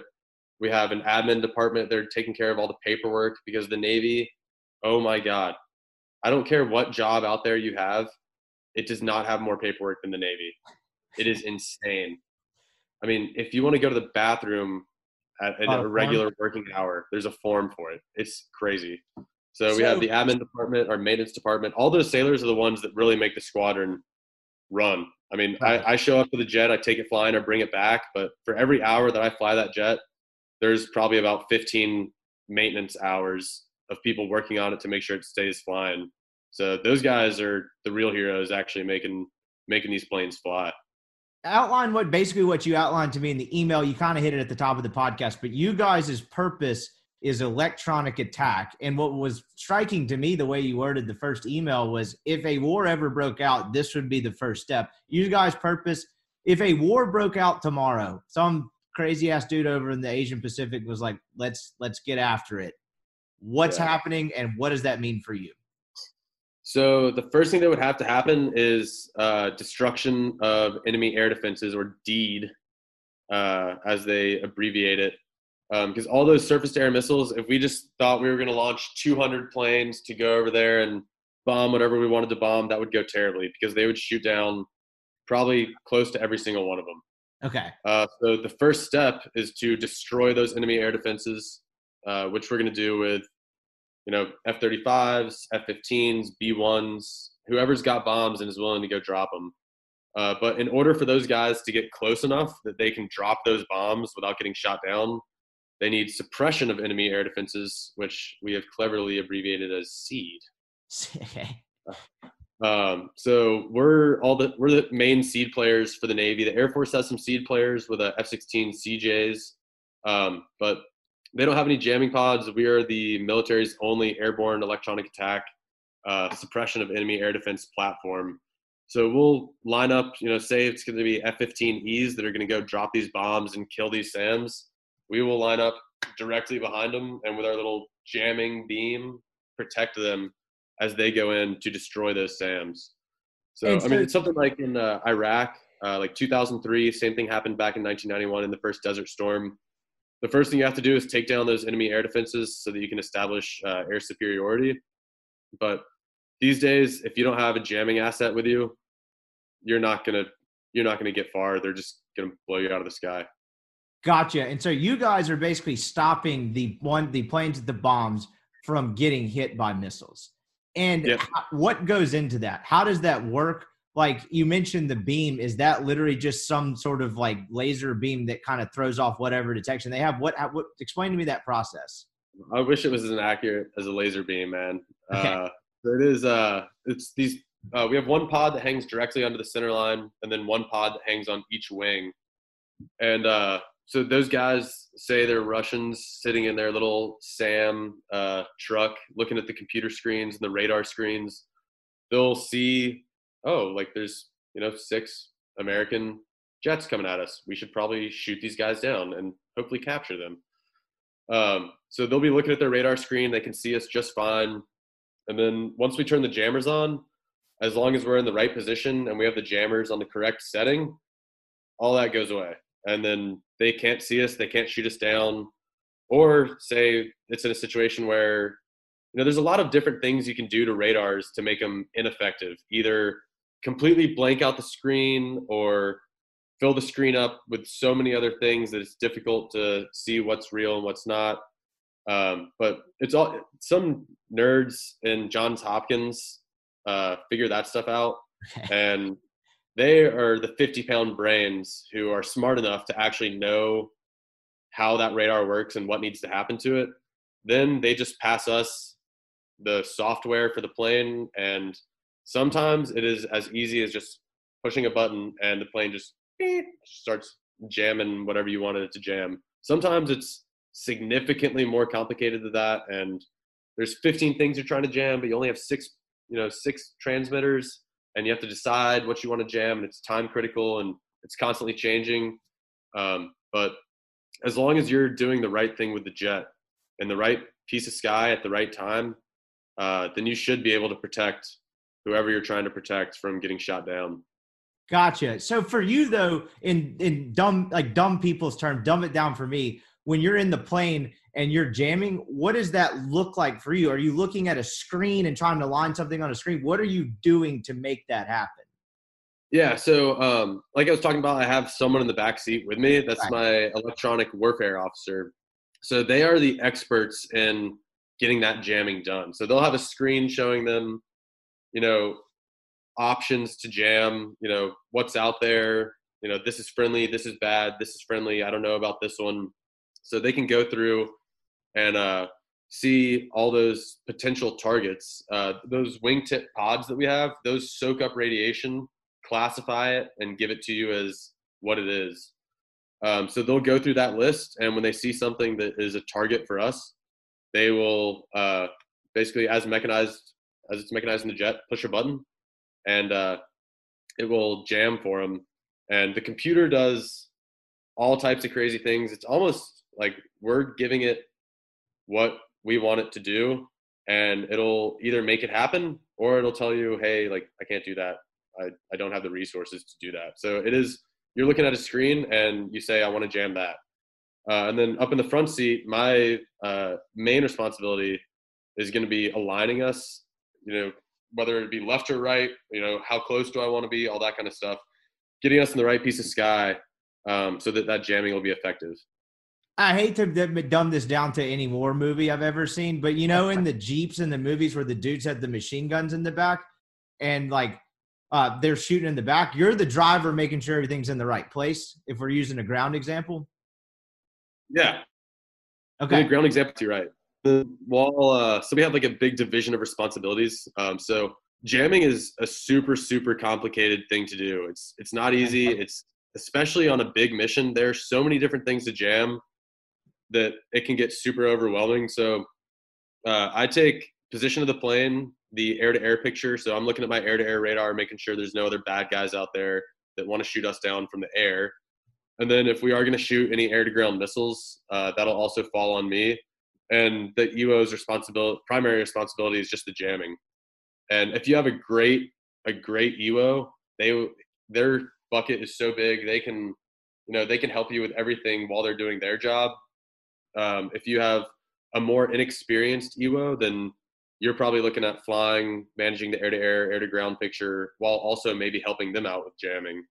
Um, so it's all fluid. It depends on out of those four tasks, which one is the biggest priority, which one is the biggest pain. Because sometimes the air to air picture just doesn't exist at all, and I don't have to think about it.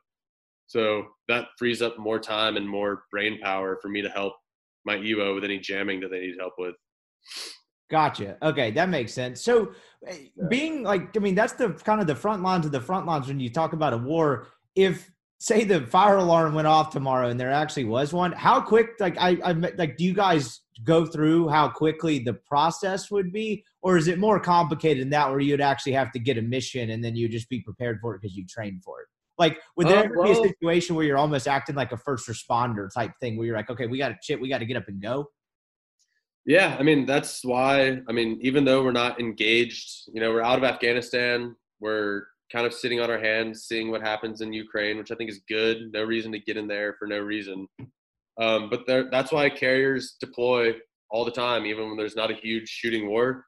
Uh, I mean, I think if something happened that nece- like need, meant we needed to be in the Ukraine in 24 hours, that's a pretty tight timeline. But they might be able to make it happen. I mean, in all the movies, that's why they like something happened. Where are the carriers? Right. And that's always what the president's saying. I mean, that's why we always deploy, even when there's not a huge shooting war. You know, there's always someone hanging out over in the Pacific, someone out, you know, maybe in the Gulf of Oman, the Persian Gulf, Mediterranean, just cruising the world, waiting for someone to fuck around and find out.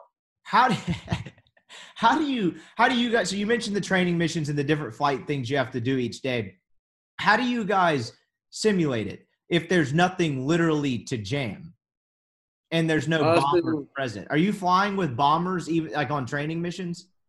Uh, if we can get them, we don't get bombers uh, that often. I know some guys who have worked with actual uh, bombers, um, but generally we can just use like our computers and the systems that they gave us. When they built them, they knew that out of every one, you know, at this point, call it every hundred thousand flights, maybe uh, a uh, hundred of those are actual combat flights, and that all the other ones are training flights. So they built in a really robust training system that allows us to go into the computer and, you know, sitting in the office, I can say, I want to SAM here, I want to SAM here, I want to SAM here. Load that into the computer, and when I go to the plane, I plug that little card in, and it has the scenario that I built already loaded into it. Okay. So in some ways, when you go out on a like a flight and you have you mentioned there's different ones, there's different instructions in a very broad sense. Is that kind of like a football team practicing a different play? Oh yeah, absolutely, man. So, and I mean, you've got just like a football team, you've got offense, you've got defense. Uh, I mean, you've got different positions on the field. You know, are you running back or are you left guard? Right. Um, so it's it's just like that. Every day is football practice, but um, there's and every every pilot plays and every EWO plays every position on the field. Some days you're going out to offensively strike something. Some days you're going out there to protect the carrier from an air threat called a DCA, a defensive counter air. Um, some days you're going out to just fly low level and have a whole, whole lot of fun. Um, some days you're going out for BFM, like those dogfighting fights. Uh, some days you're going out looking for ships. You know, some days you're going out. We already found the ship. There are you know a hundred different kinds of flights we could do. Um, and the point of doing, you know, we keep our training schedule super varied. You know, some some days I've walked in and I'm like, oh, I'm doing that kind of flight today. Okay, didn't know that, and it briefs in 20 minutes. Um, but the whole point of that is so that you don't need a full day and a half of prep for any one of those missions, you can in 20 minutes be like, oh, let me get a quick spin up. All right, let's go do it. Right. It's getting the cadence and the timing down to know, you know, if things actually hit the fan, hey, we can do this, we can pull this off. That makes sense. Now I'm starting to understand it and coming together a little bit. I got you. So when when uh, I asked you this, I think when we were actually talking at the bar, what area you were flying over? I know generally, obviously, you're based out of Washington, Pacific Ocean. I got all that. What's your guys' reach? Like, how far can you go? What areas of the world are you predominantly flying over? Uh, areas of the world right now, uh, mine are limited to Florida, Texas, Mississippi, Washington, and California. Wait, so you're taking uh, like over there? Oh, I mean, just when I was in training, like right now on our day to day basis, uh, we have three different areas over land in Washington. One out over the Olympic Peninsula, uh, and then two that are over on Eastern Washington, uh, and then one that's out over the water. But nobody likes to use that one during the winter because you have to wear like a dry suit underneath your flight gear, and it's just absolutely miserable. It's the worst. It's called a poopy suit. It's just terrible. Um, so it's so all it's all pretty when you're training. It's all pretty close range. That okay. That yeah, makes it's sense. all it's all local when you're just doing normal training up here. And then gotcha. like in uh, in February, we're headed out to Virginia, and we're going to be off the coast of pretty much just off the East Coast, Virginia, maybe down to Florida. Uh, so we'll be on the boat for about a month uh, doing training there. Uh, and then when you actually go on cruise, you could be in the Mediterranean, South China Sea, you know, Gulf of Oman, Persian Gulf, where wherever they decide it's most important for you to fly on that particular day. What uh what's it so where the when's the first time you landed on an aircraft carrier? Take me through that what that's like. Like what's the aircraft carrier's role in all of this? Uh, outside the obvious. Uh um well to answer that in order, the first time I landed on a carrier was off the coast of San Diego. Okay. Uh it was March of 2019. Uh so we all you see that I have this uh absolutely terrible trash stash right now. Yes that mustache is a, a requirement for the boat. Anytime we fly around the boat, we bring our mustaches with us. I like that. Uh, but I had a very similar trash stash back, back in uh, March of 19. And we've been doing prep flights for probably about a month and a half of uh, just practicing that carrier landing. Because um, it's a very, it's different than landing an That's airliner. What ask. What's the difference between that and like landing on an actual airport? Yeah, so, so airliners and just other planes in general. I mean, to include Air Force jets, uh, the the normal accepted way of landing is you come in at a certain speed when you're over the runway. You just kind of pull the nose up and just kind of like gently touch down. But when you do that, you don't know exactly where your plane is going to touch the ground, and that is not acceptable for the carrier. Um, so to land on the carrier, there's something called a ball. It's just a little, it's like a row of lights with then a vertical row of lights, but you can only see one of these vertical lights and you can always see the horizontal lights. So when that light on the vertical bar lines up with the horizontal bar, you're on glide slope. If it's above, you're above glide slope. If it's below, you're below glide slope.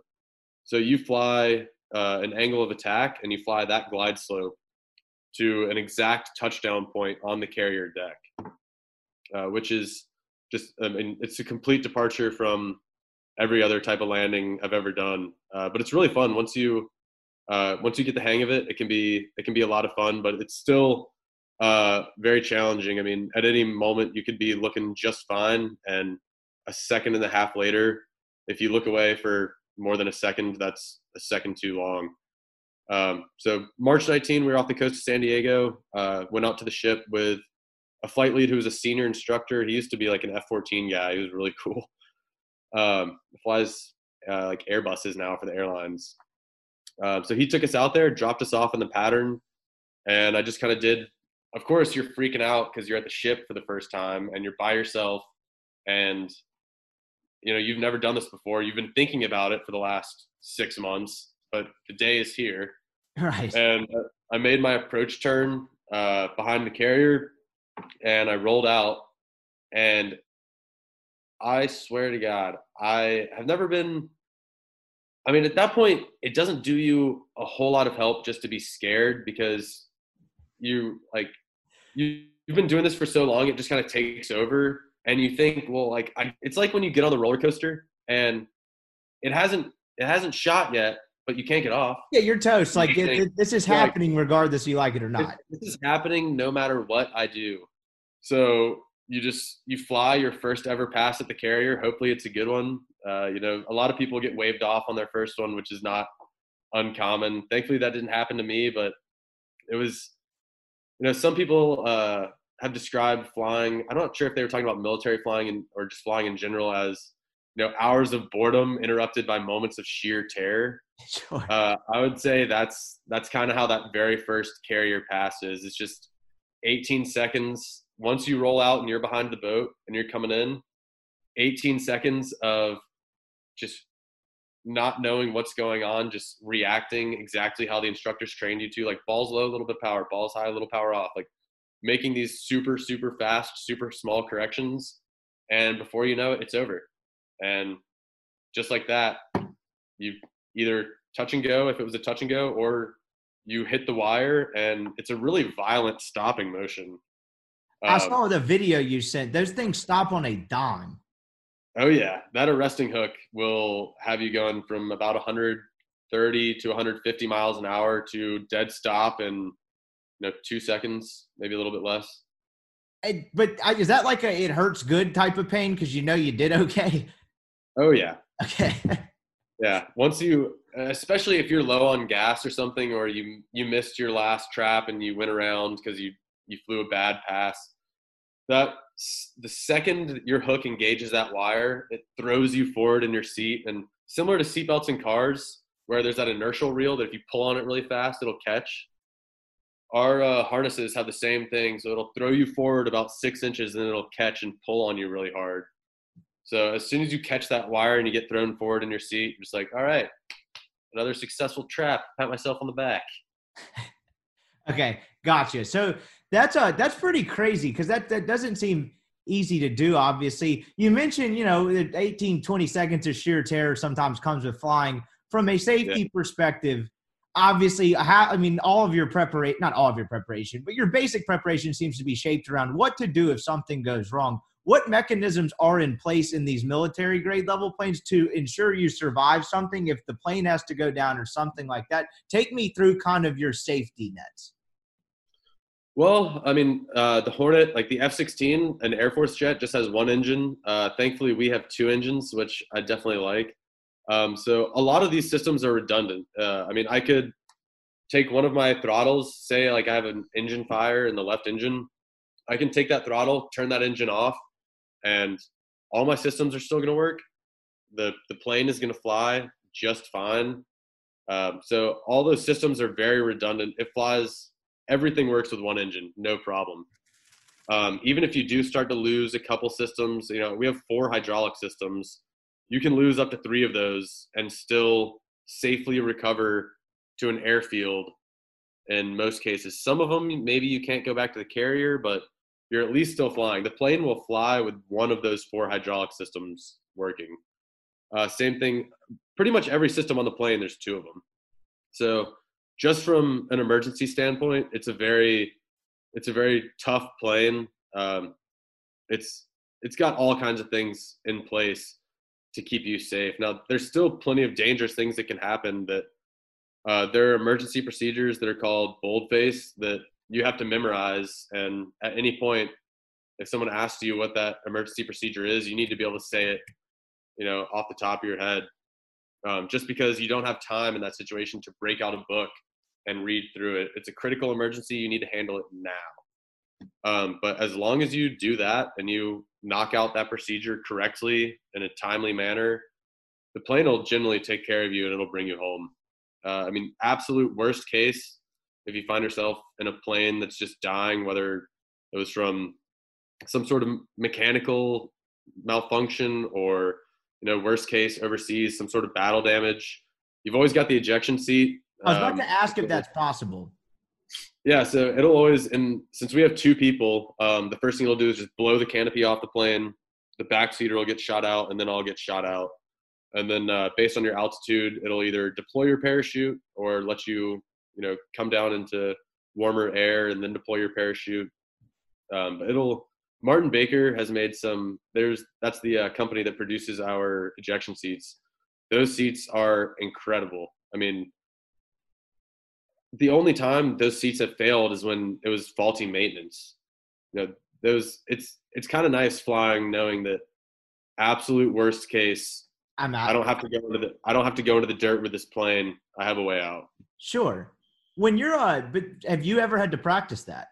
Did they train you like you, have yeah. you ever been ejected out of a plane? So you don't actually eject out of the plane. What they have down in Pensacola, it's a uh, it's an ejection seat on a big rail and it has compressed gas and they make you practice pulling the handle and then it shoots you up the railing on the uh, ejection seat and then the seat just like slowly comes back down the uh, railing Uh, So- so everybody has to do that. Um, everyone has to practice uh, down in Pensacola. They fit you out with all your gear, give you a parachute, uh, and then drop you into a pool, and you have to you know fight your way out of the parachute without drowning and all kinds of stuff like that. That's a yeah, so not, but I, I meant that's a little different deal. Like it's not the perfect perfect training scenario for if that were to ever happen. Hey, I'm floating in the sky type of thing. Like that would be a first time deal. Like you you. Oh never- yeah, yeah. every every time a uh, well, I guess the first time any military pilot has ejected, that's their first time actually hanging in the air. I think of that Ricky Bobby thing where he's like, "This is not good. I'm in the air right now." But I guess at that point you're safe, so it's not a perfect comparison. Um, You're Come- safe if you're over the U.S. yeah, okay, fair, fair enough. So, what? Uh, so I I guess kind of a big picture as we wrap up here. You guys, you mentioned there's seven of you pilots. Uh, you mentioned kind of outlined the amount of like uh, everyone that makes you guys go. I know it's like it's a lot of people, but it also seems like it could be a fairly tight knit group. I'm trying to think how to ask this.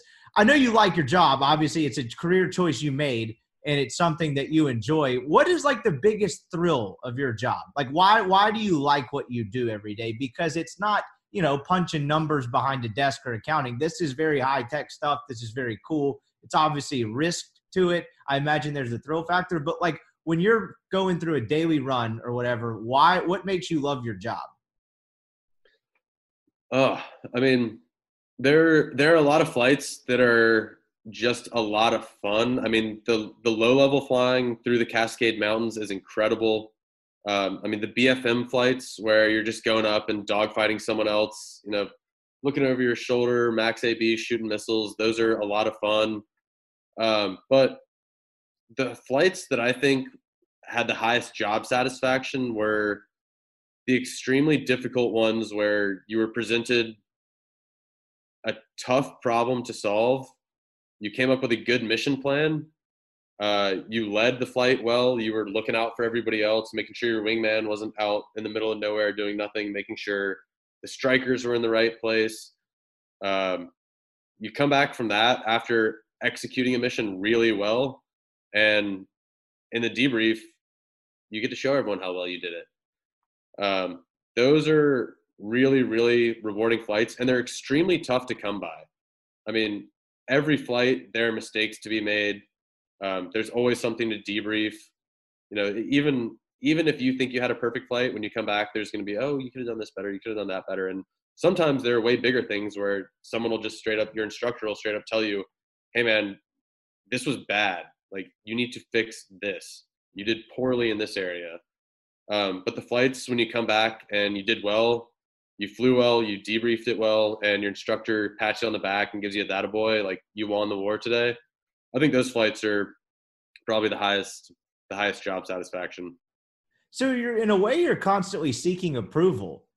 Like and it's not even just like approval of someone, Yeah. but actually that's not the right way to do it. I actually I'll use like a golf analogy. You shoot like you know 68 one day and like if you're a good golfer it's like okay that's a good round but i probably left one or two out there. How do i do that? How do i shoot 68 five out of 10 times when i go out as opposed to just having it once? Like it's more just per, it's not seeking approval it's perfecting your craft. Like in in some ways when you do it really well you're kind of like hell yeah i did it. Is that kind of more what it's like just being better at what you do every day? It's almost like an athlete in some ways. Yeah, I mean, if you went out and you shot a 68, but you lipped a one foot putt, you're not thinking about all the great drives or the awesome chips or that sand shot you had on number seven. You're thinking about the one foot putt that you lipped, and you could have had, you know, a 67. So it is kind of like that where you go out and you have an awesome flight, but always there's always something extra. You know, no debrief is you had a perfect flight. It's this went really well, this went really well, this went really well, and just touch this up a little bit next time. Um, so, and even a debrief where there's just a couple things to work on. Those are those are great flights. I mean, it's especially down uh, how I was talking about earlier, flying down in Fallon. That's where all the weapons schools are. That's where the serious training happens. So to have a good flight down there and to do well in one of those flights is a really awesome feeling.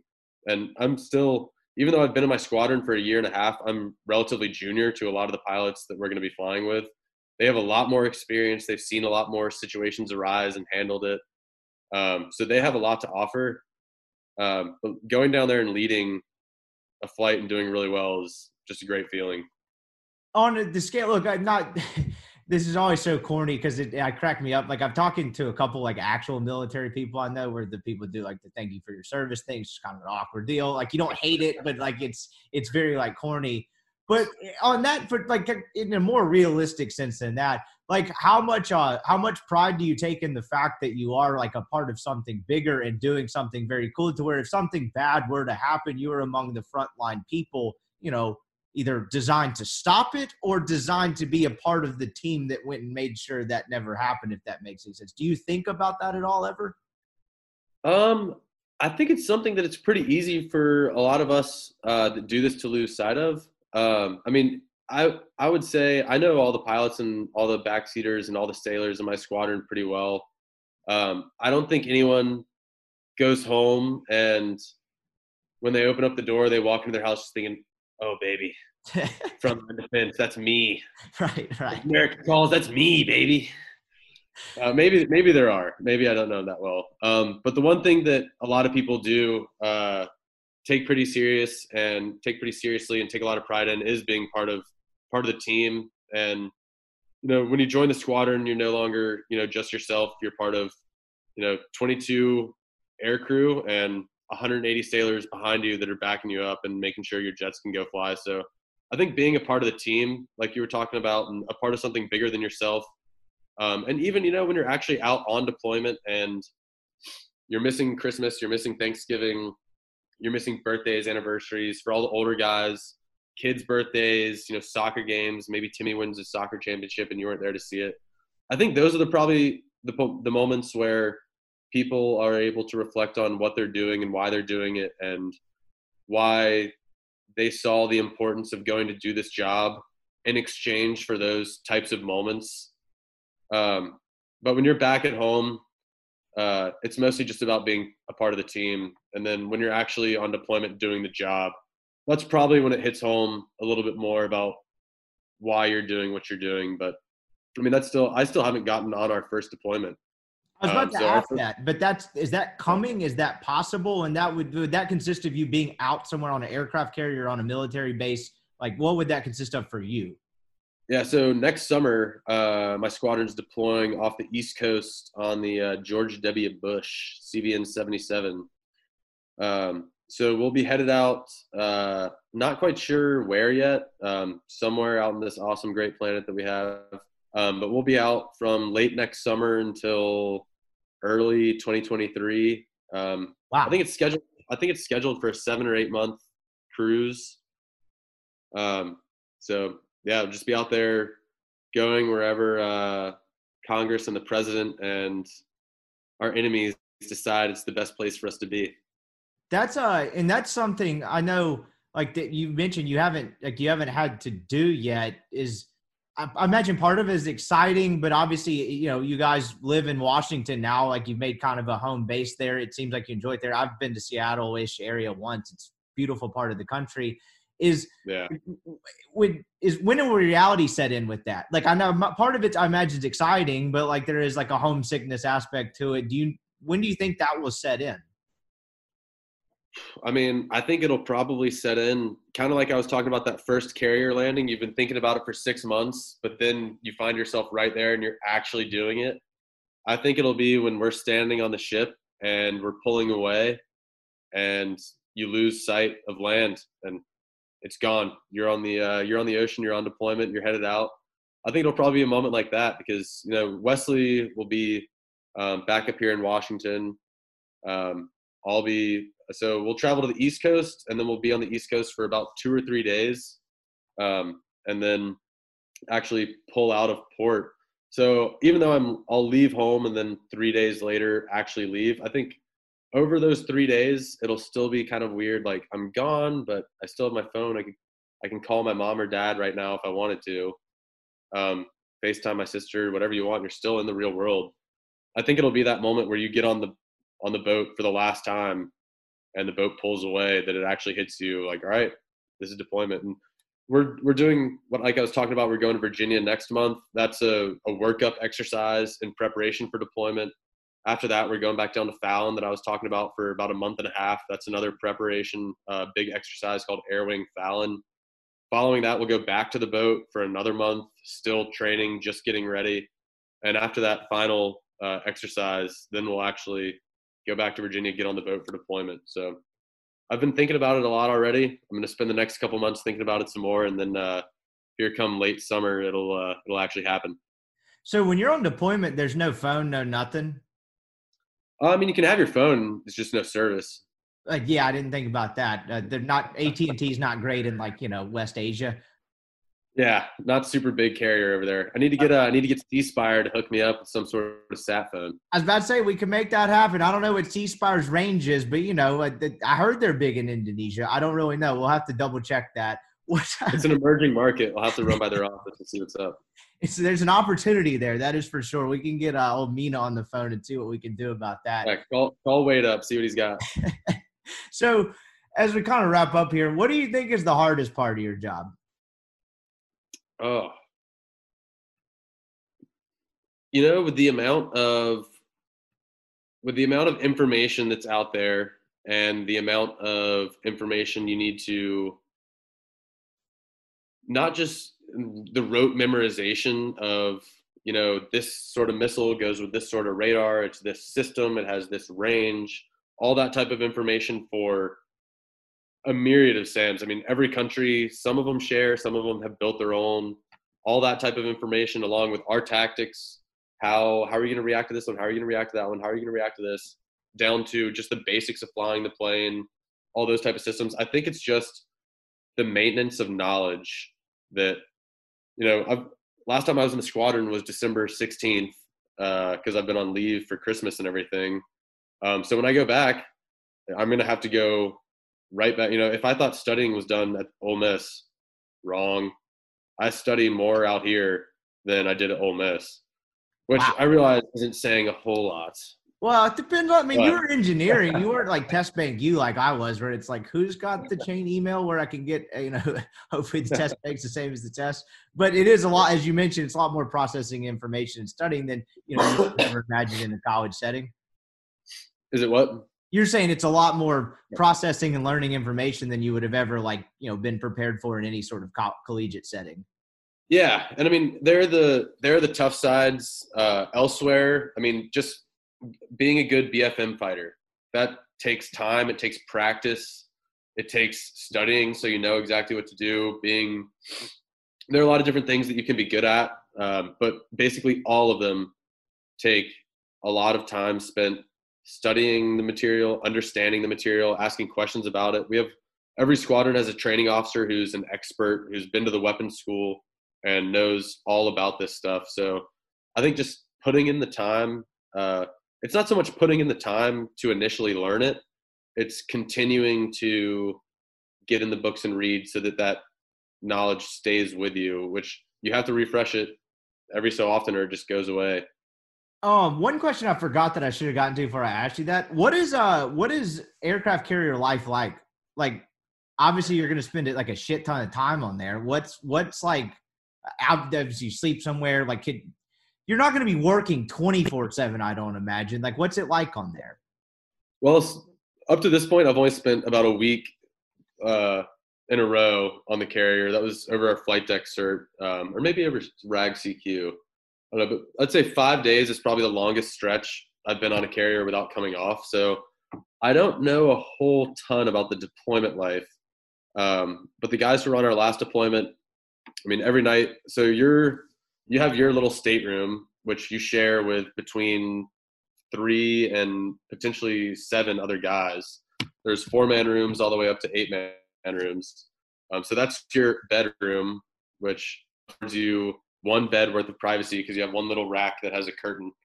Um, so you have very little personal space, but your squadron has what's called a ready room, where there's a seat for every pilot in EWO. There's a desk with whoever the squadron duty officer of the day is sitting back there, keeping track of the flight schedule, playing some music, playing movies on the TVs we've gotten there. Um, so that ready room is really it's your office, your living room. It's where you hang out with your friends. It's where you do work um, you spend a lot of time in that ready room. So decorating it, making it your home is definitely super important. Um, every night, someone, uh, at least on our last deployment, what they said they did was uh, someone would pick a movie for Monday night, and that would be the theme that someone had to stick with. And each day, someone would pick a different movie, but they had to stick with the theme from Monday night. Um, Gotcha. so every night it's called a roll 'em, like seven or eight o'clock at night or so. Just play a movie in the ready room. Um, and other than that, I mean, you're flying a lot. Uh, I'm an LSO, so that's one out of every four days. You're on the back of the platform, waving uh, aircraft in, making sure that they're safe. You still have your ground job, whatever your you know collateral duty is. You're still doing that. So I think it's a, probably a mixed balance between feeling like you're super busy and you have so much to do, and then every other day feeling like you have so much free time, you're so bored, you don't know what to do with yourself.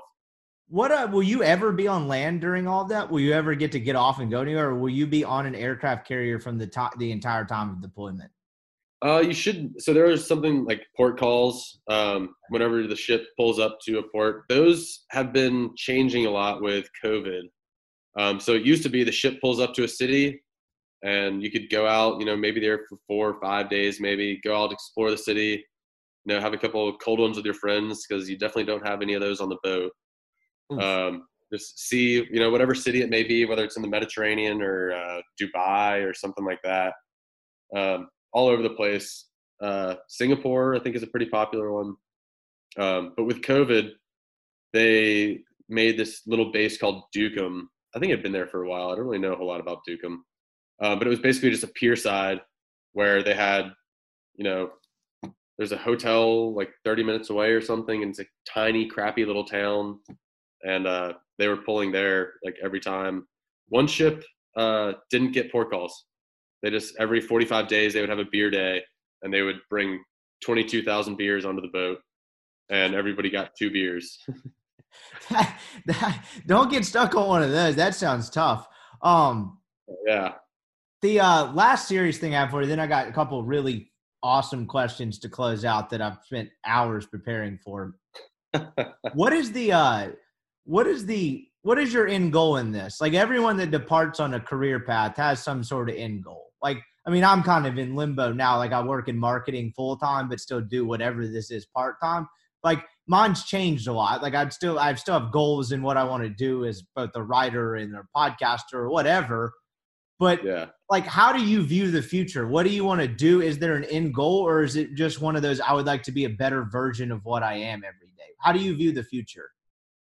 Um, well, you just said a better version of myself every day. That's kind of what I've been focusing on right now. I mean, my uh so when you get your wings, you are signing an eight year commitment to be in the Navy. So I'm only at like two and a half of that Okay. right now. So I still have uh, you know, five and a half years, probably closer to six when you put everything through the wash, uh, that I'm gonna be in the Navy. Um, so right now just trying to do the best I can on this assignment so that I can succeed in deployment, whatever succeed might mean by that point, whether it's actually doing well in the hot war that started or just flying safe and tactically around the boat and being a good flight lead. Um, whatever that may be on deployment, just working to be the best version of myself for that event. Um, following that, I'll be getting another assignment, uh, which could be, you know, the weapons school down in Fallon. It could be back to uh, a training squadron in Pensacola, teaching young guys who were like me, um, you know, just five or six years before how to fly the jet. Could be back in Meridian, which wouldn't be too bad. Uh, going to Ole Miss baseball games, certainly not a bad way to spend the weekend. Um, so that'll be my next assignment, and then I'll get at least one more after that, which there's no telling um, what it could be at that point. Okay. Uh, so another six years in the Navy. If they give me another good assignment after that, I'll stay as long as they keep giving me awesome assignments. But probably looking at a FedEx or some sort of commercial air after the Navy, unless uh, some other really awesome opportunity presents itself. You know, all those. You know, there's private military contractors that were on the ground doing work. right. Those guys have pilots too. Um, so maybe if that sort of opportunity is available, I think that'd be really cool. Um, but FedEx does sound like a very nice, stable life. Just flying the packages around, being home four days a week. Absolutely, and uh, that would be uh, that would be pretty cool. I was about to say FedEx's slogan, but I forgot it. I was about to blurt out "What can Brown do for you?" but I think that's the other one. Does uh, UPS have planes? Would that be an option? Yeah, they do. Okay. Um, so UPS and FedEx. Um, I think FedEx would be nice because I'd have a good chance of being based in Memphis, being close to Oxford. Yeah, good call Uh, there. But UPS, uh, I'm sure they have bases all over the place. I mean, I've been to Salt Lake City a couple times recently, and that is an awesome place. Really? So getting based in Salt Lake City wouldn't be too bad. Um. I, I, all right. Here's some awesome ones I got for you. Do you ever get on a commercial aircraft and kind of look at the guy and just be like, "Hey, what's up?" Like, if the adults need to intervene, like you can come back here and tap seat, you know, 34. We'll have you covered. Uh, maybe I should start doing that. I've always been waiting for that day where you know the plane rattles a little bit, and then you hear the flight attendant. Are there any super awesome military pilots in the back? Can you press your call button? I'm I'm waiting for that day, Rippy. You just wait. I'm gonna be a hero. I'm gonna be on the news. Can you start negging them on the way off? Look, I love pilots, airline. They like they, it's a great job, but like, could you know, could you walk off the plane and just be like, a little bumpy there, chief? Yeah. Ooh, nice landing. Just Uh, keep I- I going in your back uh, pocket. I just, just, just negging the airline pilot. Let him know. Let him know that you're on the big equipment. Yeah, just let him know. Hey, that, that was okay. That was fine, but if I ever catch you again on another fight, I expect it to be better. Um, I'm not paying for that twice. here's a uh, here's another one. Can you ever? Could we get you on an Ole Miss flyover? Uh, so I have actually looked into that a couple times. I was talking to Paris Buchanan, the uh, Yeah, assistant athletic director for like fan engagement. I yeah. He does like marketing, fan engagement. Great dude. Yeah. Um, so I was targeting this year's Ole Miss LSU game. Uh, so I I was emailing him about this like last year, uh, and it turns out so there's what I tell you mountains of paperwork, Okay. uh, and we cannot. The Navy comes out with this pre-approved list of flyovers, um, but you can do one that's not on the list, but the institution has to request it I can't just be like, "Hey, Ole Miss, guess what? You're getting a flyover. Deal with it." Yeah, I'm about to come crop Uh. Yeah. Uh, so I guess when I come back from deployment, I guess the fall of 2023, if I'm still in my squadron, I would love to come do one. Actually, uh, we did one over the University of Utah and Oregon game this year when Utah just gave them the business. yeah. Um, so we did a flyover for their game. That was a really cool time. We were down on the field, you know, went up to the box, got some awesome food with high society, and then down on the field at halftime, and it was awesome. If I could ever do that for Ole Miss, I would be on it in a heartbeat. Is that cool for you guys when it actually happens? Because I know you're only over it for a split second, but are, are you over it for enough time to process, like, look at this sick ass venue? Um, not really. So when we were doing the flyover, um, we brought three pilots. Uh, I was flying the turning spare, so all I had to do on the ground was start up. Once the other two pilots who were actually doing the flyover were done, I shut down and went right to the game. I was there like one minute after kickoff. Oh, awesome. Um, so, but a lot of those flyovers, I mean, you know, the flyovers where someone shows up like 10 seconds early and ruins the anthem, or yeah. it's like 15 seconds late and it's like, oh, these bozos, like they couldn't even be here on time. um, so a lot of those flyovers, uh, it's a lot of work. Well, not not a lot of work. It's a fairly simple thing to do, but it's just you know high risk, high reward. If you mess that up, you just look like an idiot. That's So, so a lot of it is just you're in a holding pattern, working your timing and trying to hit that stadium at the exact right time. Which, like I said, if you have if you've worked all the timing out, it's not difficult. You just have a certain point 20 miles away, and you fly 250 knots ground speed, and you hit it perfectly. Um, but there's always, you know, the, oh, like on the radio, the band started 15 seconds late. So then you're slowing down, doing all things like that to uh, to hit the timing. So I think by the time you hit the stadium and you know you got your timing done, you're just flashing right over the stadium and you're immediately looking for which way you're turning to head back to the airport. I've, I mean, Scott, he was my buddy who did the one for Salt Lake. He said it was a ton of fun, um, but you're not so much thinking about how much you want to look down and see the awesome stadium because if you focus on that too much, you might mess up your timing and just look like a gigantic idiot. Yeah, and you probably don't know till after, like, if the dude's singing it, like, tries to pretend that Simon Cowell and Randy Jackson are in attendance and he wants to stick a note for a little bit longer, that could screw up the whole process too, could it not? Yeah, it definitely could, and that's why they time the uh, the person like in practice. They time they're like, all right, it's a minute and twenty seconds exactly. But then they get nervous and they start singing fast, and it's a minute and twelve seconds.